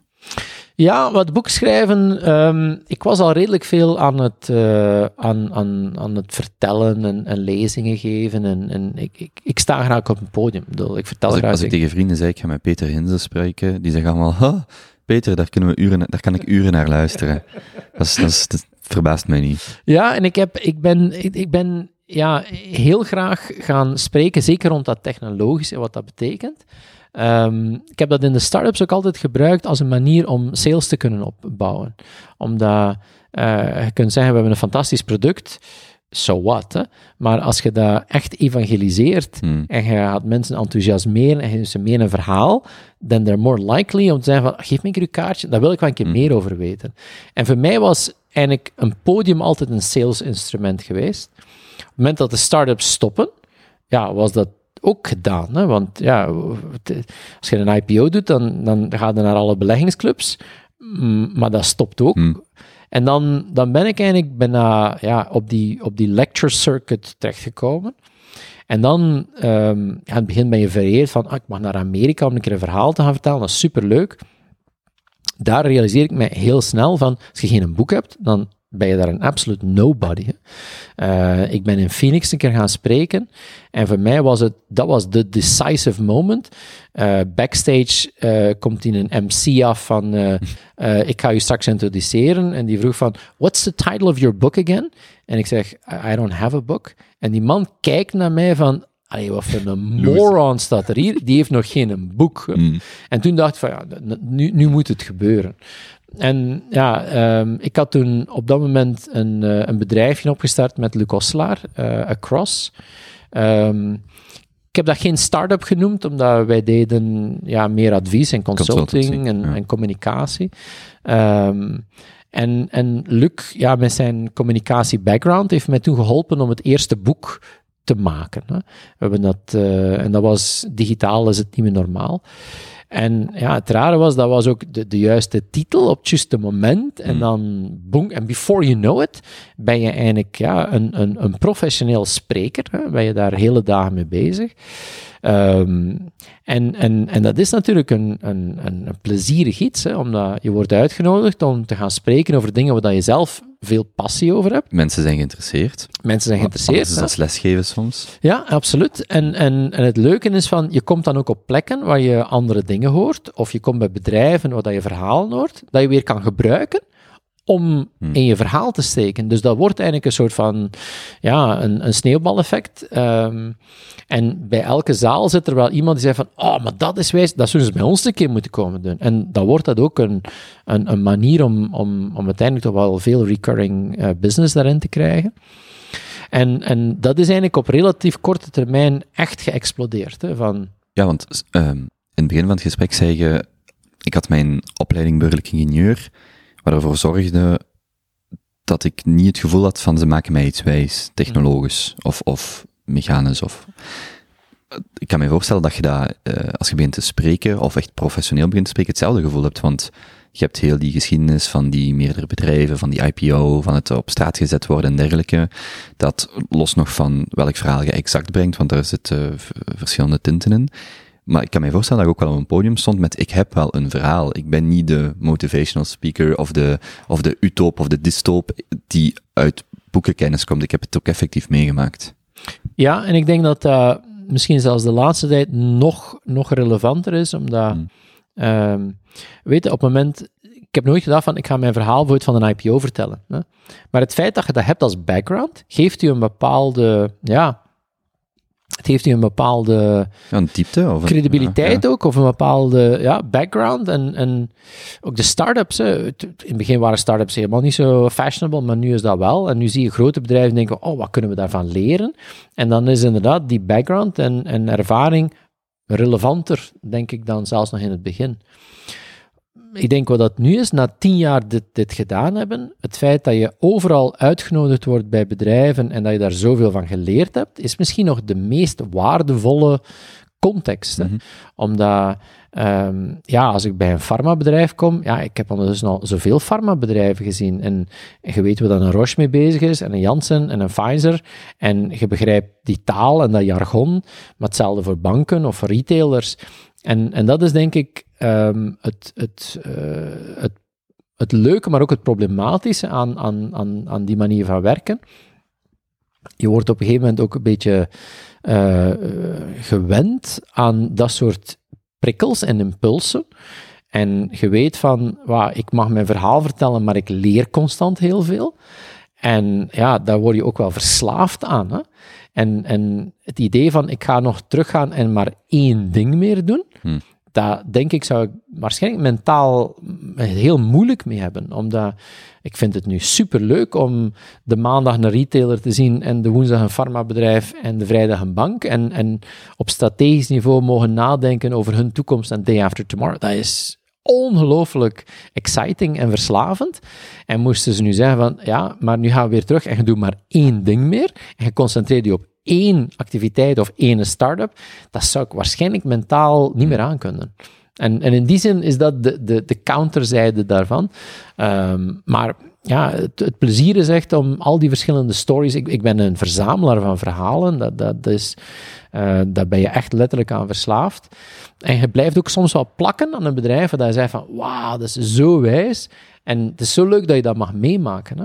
Ehm, ik heb dat nu de laatste tijd gehad met Walmart, omdat ik daar per ongeluk drie jaar geleden eh, naartoe gegaan ben. En je wordt dan helemaal verliefd op zo'n bedrijf, hoe dan die naar de toekomst kijken en hoe ze veranderen en transformeren. En je leert daar veel van en, en je bent... Het is eigenlijk een mooie wisselwerking, want zij hebben het gevoel van, ja, we leren iets van Peter. En omgekeerd denk ik van, wauw, zo wijs om hier te zijn, want ik leer zoveel van hun. En die dynamiek, dat is ja, ongelooflijk eh, plezierig. brengt ons eigenlijk bij het heden. Ik moet even kijken, ik had, ik had dus effectief een paar vragen voorbereid, maar ik zal al de vragen stellen waar dat we sowieso... eh, welke rol speelt Gravity's Rainbow in uw leven? De Three-Body Problem hoorde ik u iets over vertellen. De verkiezingen van de VS en manipulatie, social dilemma. Dus ik, was, ik kwam naar hier en ik dacht, oh, ik heb stress, ik moet iets hebben om op terug te vallen. Ehm, maar ik denk dat die vragen misschien, ehm, misschien voor een andere keer zijn. Maar misschien wel de, de connectie maken met alles wat je verteld hebt tot op vandaag. Hoe was nu, hoe, hoe zijn de laatste maanden voor u geweest? En je, zit, je, praat ook vaak over ehm, moraliteit, ethiek en die grens. Hoe zijn er nieuwe morele dilemma's? Hoe zijn de laatste maanden voor u geweest? Eh, Leidt, zit 50 vandaag, leidt de, die laatste, de, actualiteit nog tot nieuwe inzichten, verscherperingen, verbrederingen? Een, eigenlijk een brede vraag hoe dat 2020 voor u is in context van alles wat je daarvoor hebt gedaan. Het was een heel ehm, eh, een apart jaar, een bijzonder jaar, voor bijna iedereen natuurlijk.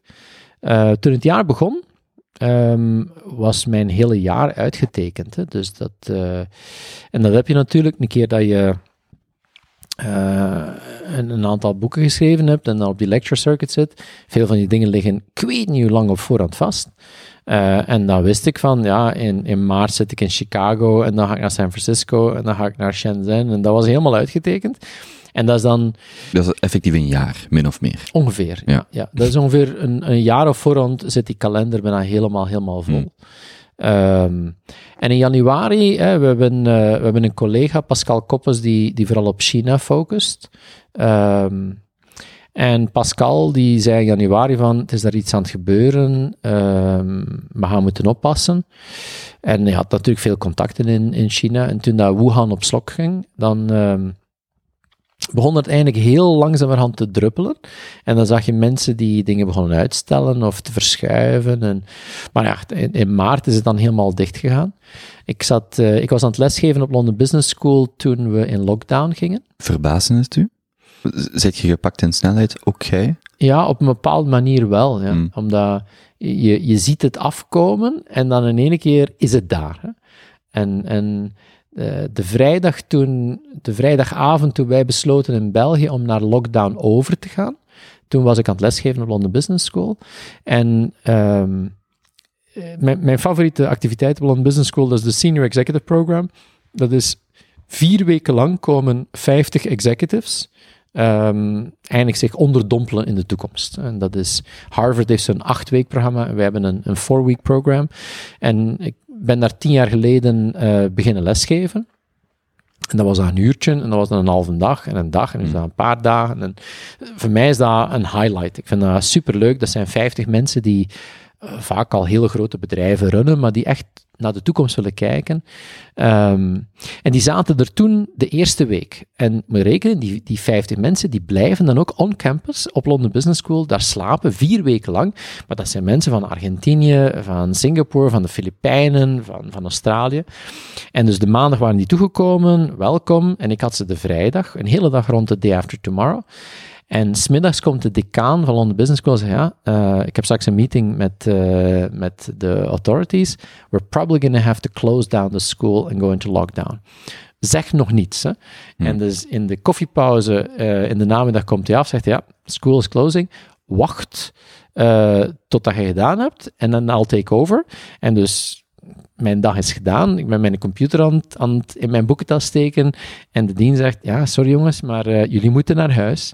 Maar er zaten mensen die naar Argentinië moesten of naar, naar, naar, naar Nieuw-Zeeland. Dit is de dinsdag voor onze vrijdag. Eh, dat was de vrijdag. Dat was, Dat was de de vrijdag, ja. ja. En dus, eh, they had no idea how they were going to get Mm. home. hè. En ik herinner me op dat moment, ja, je stapt dan op de Thalys, eh, terug naar Lille, en dan rij je naar huis, en denk je van, shit, this is really going to happen. Hè? En dan is er een periode geweest van, van, van paniek, waarbij dat alles gecanceld werd. Ehm, op dat moment waren er ook nog absoluut geen professionele ehm, oplossingen als alternatief. hè. Dus veel events werden gewoon gecanceld. Hè.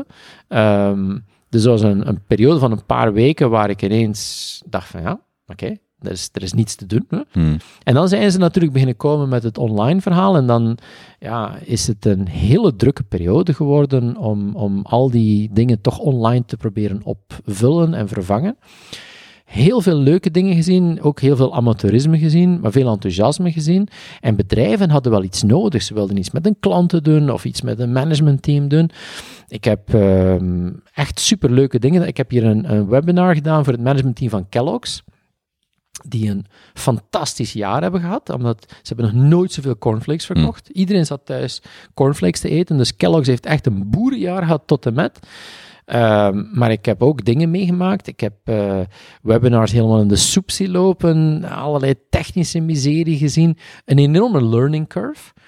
En nu merk je dat, ja, in het voorjaar is alles gecanceld of verzet naar het najaar. Nu in het najaar wordt alles verzet naar volgend jaar.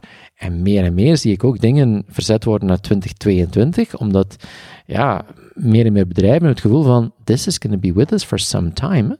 Eh 2021 gaat niet magisch alles oplossen. Mm. En zelfs niet op het moment dat we een vaccin hebben, gaat dat nog een lange tijd duren totdat iedereen uiteindelijk daar weer op een normale manier mee kan, eh, maar kan werken.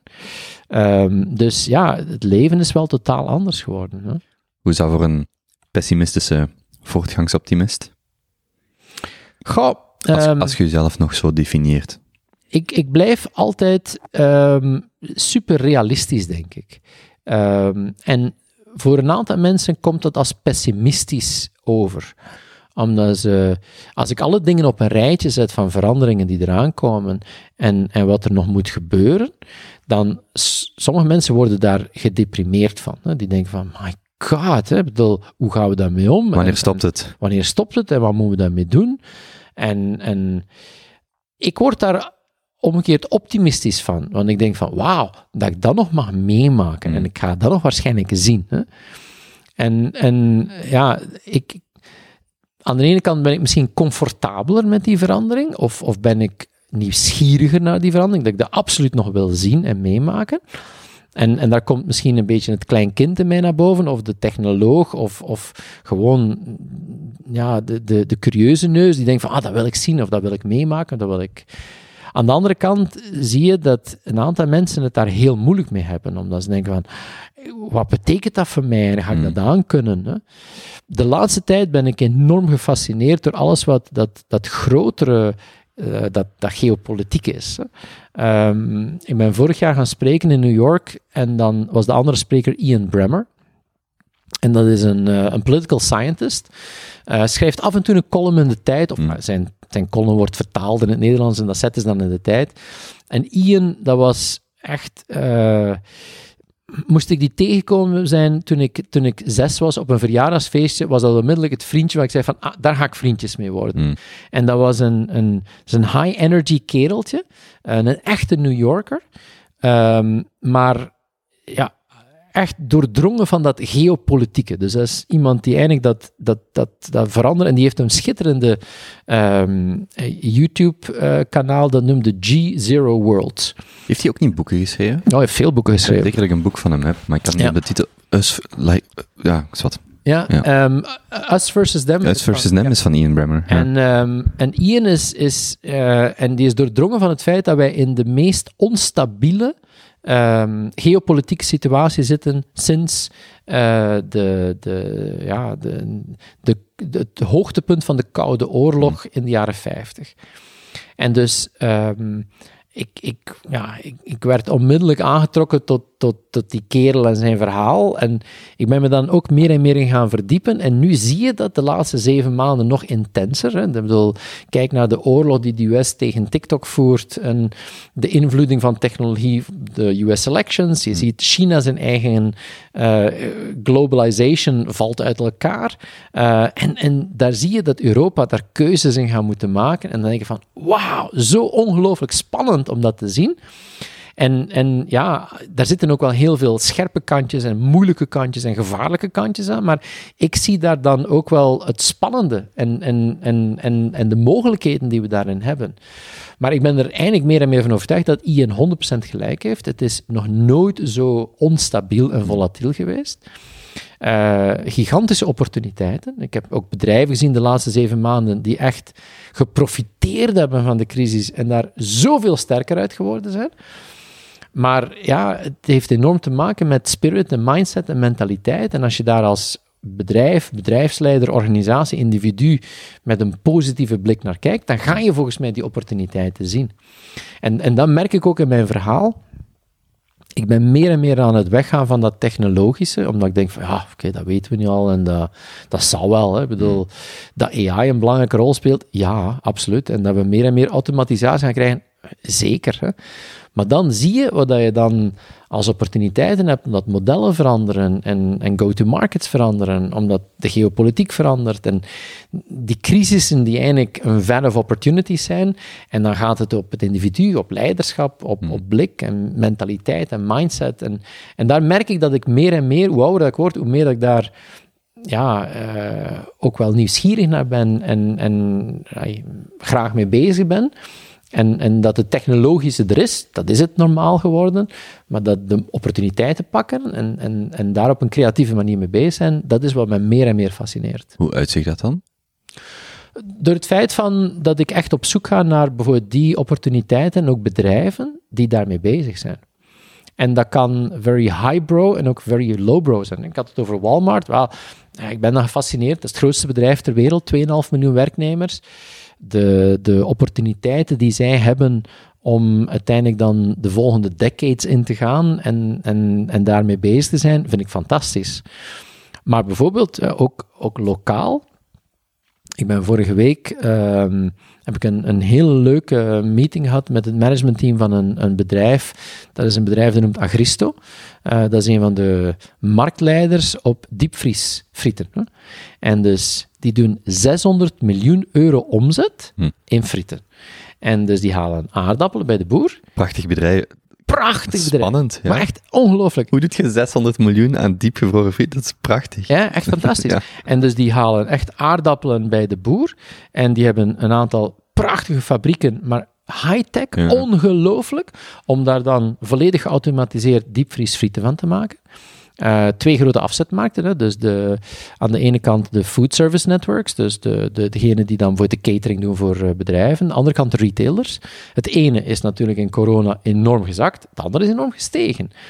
Maar dat wordt geleid door twee eh, mensen, co-CEO's, wat een familiaal bedrijf is van de twee families. Dus Hannelore en Philippe, dat zijn de twee co-CEO's, twee jonge, fantastische mensen. En die, ah, dat bedrijf was 20 jaar geleden 40 mensen. Nu doet dat 600 miljoen euro omzet. Hmm. En die gaan ja, volop richting 1 miljard omzet in frieten. En als die kijken naar de toekomst en, en hun day after tomorrow en waar landbouw naar disruption gaat gaan en automatisering een rol gaat spelen, ah, daar word ik zo enthousiast van. Hmm. Ik kwam thuis en, en ik heb twee dagen lang over, over frieten zitten Frietketel babbelen. opge... ja. Peter, ik kijk even naar de tijd. Ik, ehm, ik, wil, mij, ik wil daaraan houden. Ehm, ik denk dat ik hier stilletjes moet afronden. Ehm, ik, We zeg, nog, eh, eh, nog, nog stof voor eh, nog Ja. een paar uur, denk ik. Hè? ik zeg het, ik heb geen één van mijn voorbereide... Ik zeg het, ik kwam naar hier met het idee van, oh oh, ik hoop, ik hoop dat ik iets heb om terug te, op terug te vallen. Want bijvoorbeeld zoiets als Social Dilemma, waar nu veel over wordt gesproken, ook zo in mijn, in mijn leefwereld dan en de verkiezingen van de VS. Ik dacht, ja, dan hebben we zeker iets om over te spreken. Maar kijk, ik denk dat we hier nog... eh, ja, en dan hebben we het nog niet over literatuur gehad. Ehm, eh, ja, eh, nee, maar kijk, dat is een... dat is een goed probleem om te hebben. Ik, ik, ik had hier ook op, op, op- opgeschreven, omdat ik van, mijn, van uw presentatie in Antwerpen herinnerde, de specifieke economie, retail en politiek. En ik was heel benieuwd naar lange termijn effecten op die drie, specifiek die drie dingen. Maar kijk, ehm, ik zou zeggen, altijd, eh, altijd welkom. Ik vond, het, ik vond het heel aangenaam. Ik, heb, Ik vond eh, het ook heel, heel leuk om te doen. Tijd is gewoon omgevlogen. En eh, kijk, misschien moeten we daar eh, nog een keer een vervolg aan breien. Hè? Als we dat doen, dan eh, zal ik nog eh, mensen vragen om vragen of zo op te sturen. Dan moet ik gewoon echt bijna helemaal niks meer doen. Dan pak ik gewoon dit blad, de vragen van de, van de luisteraars, en daar is het.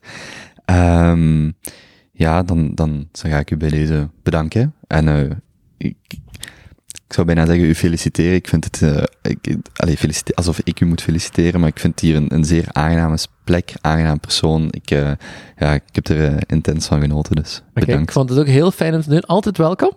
En super veel succes met de rest van de podcast. Dank u wel. Graag gedaan.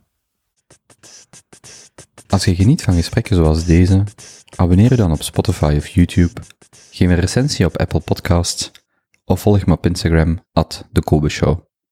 Ik zit ook op Twitter, at van. Een podcast zoals deze luister ik aan gratis, maar het maken is dat helaas niet.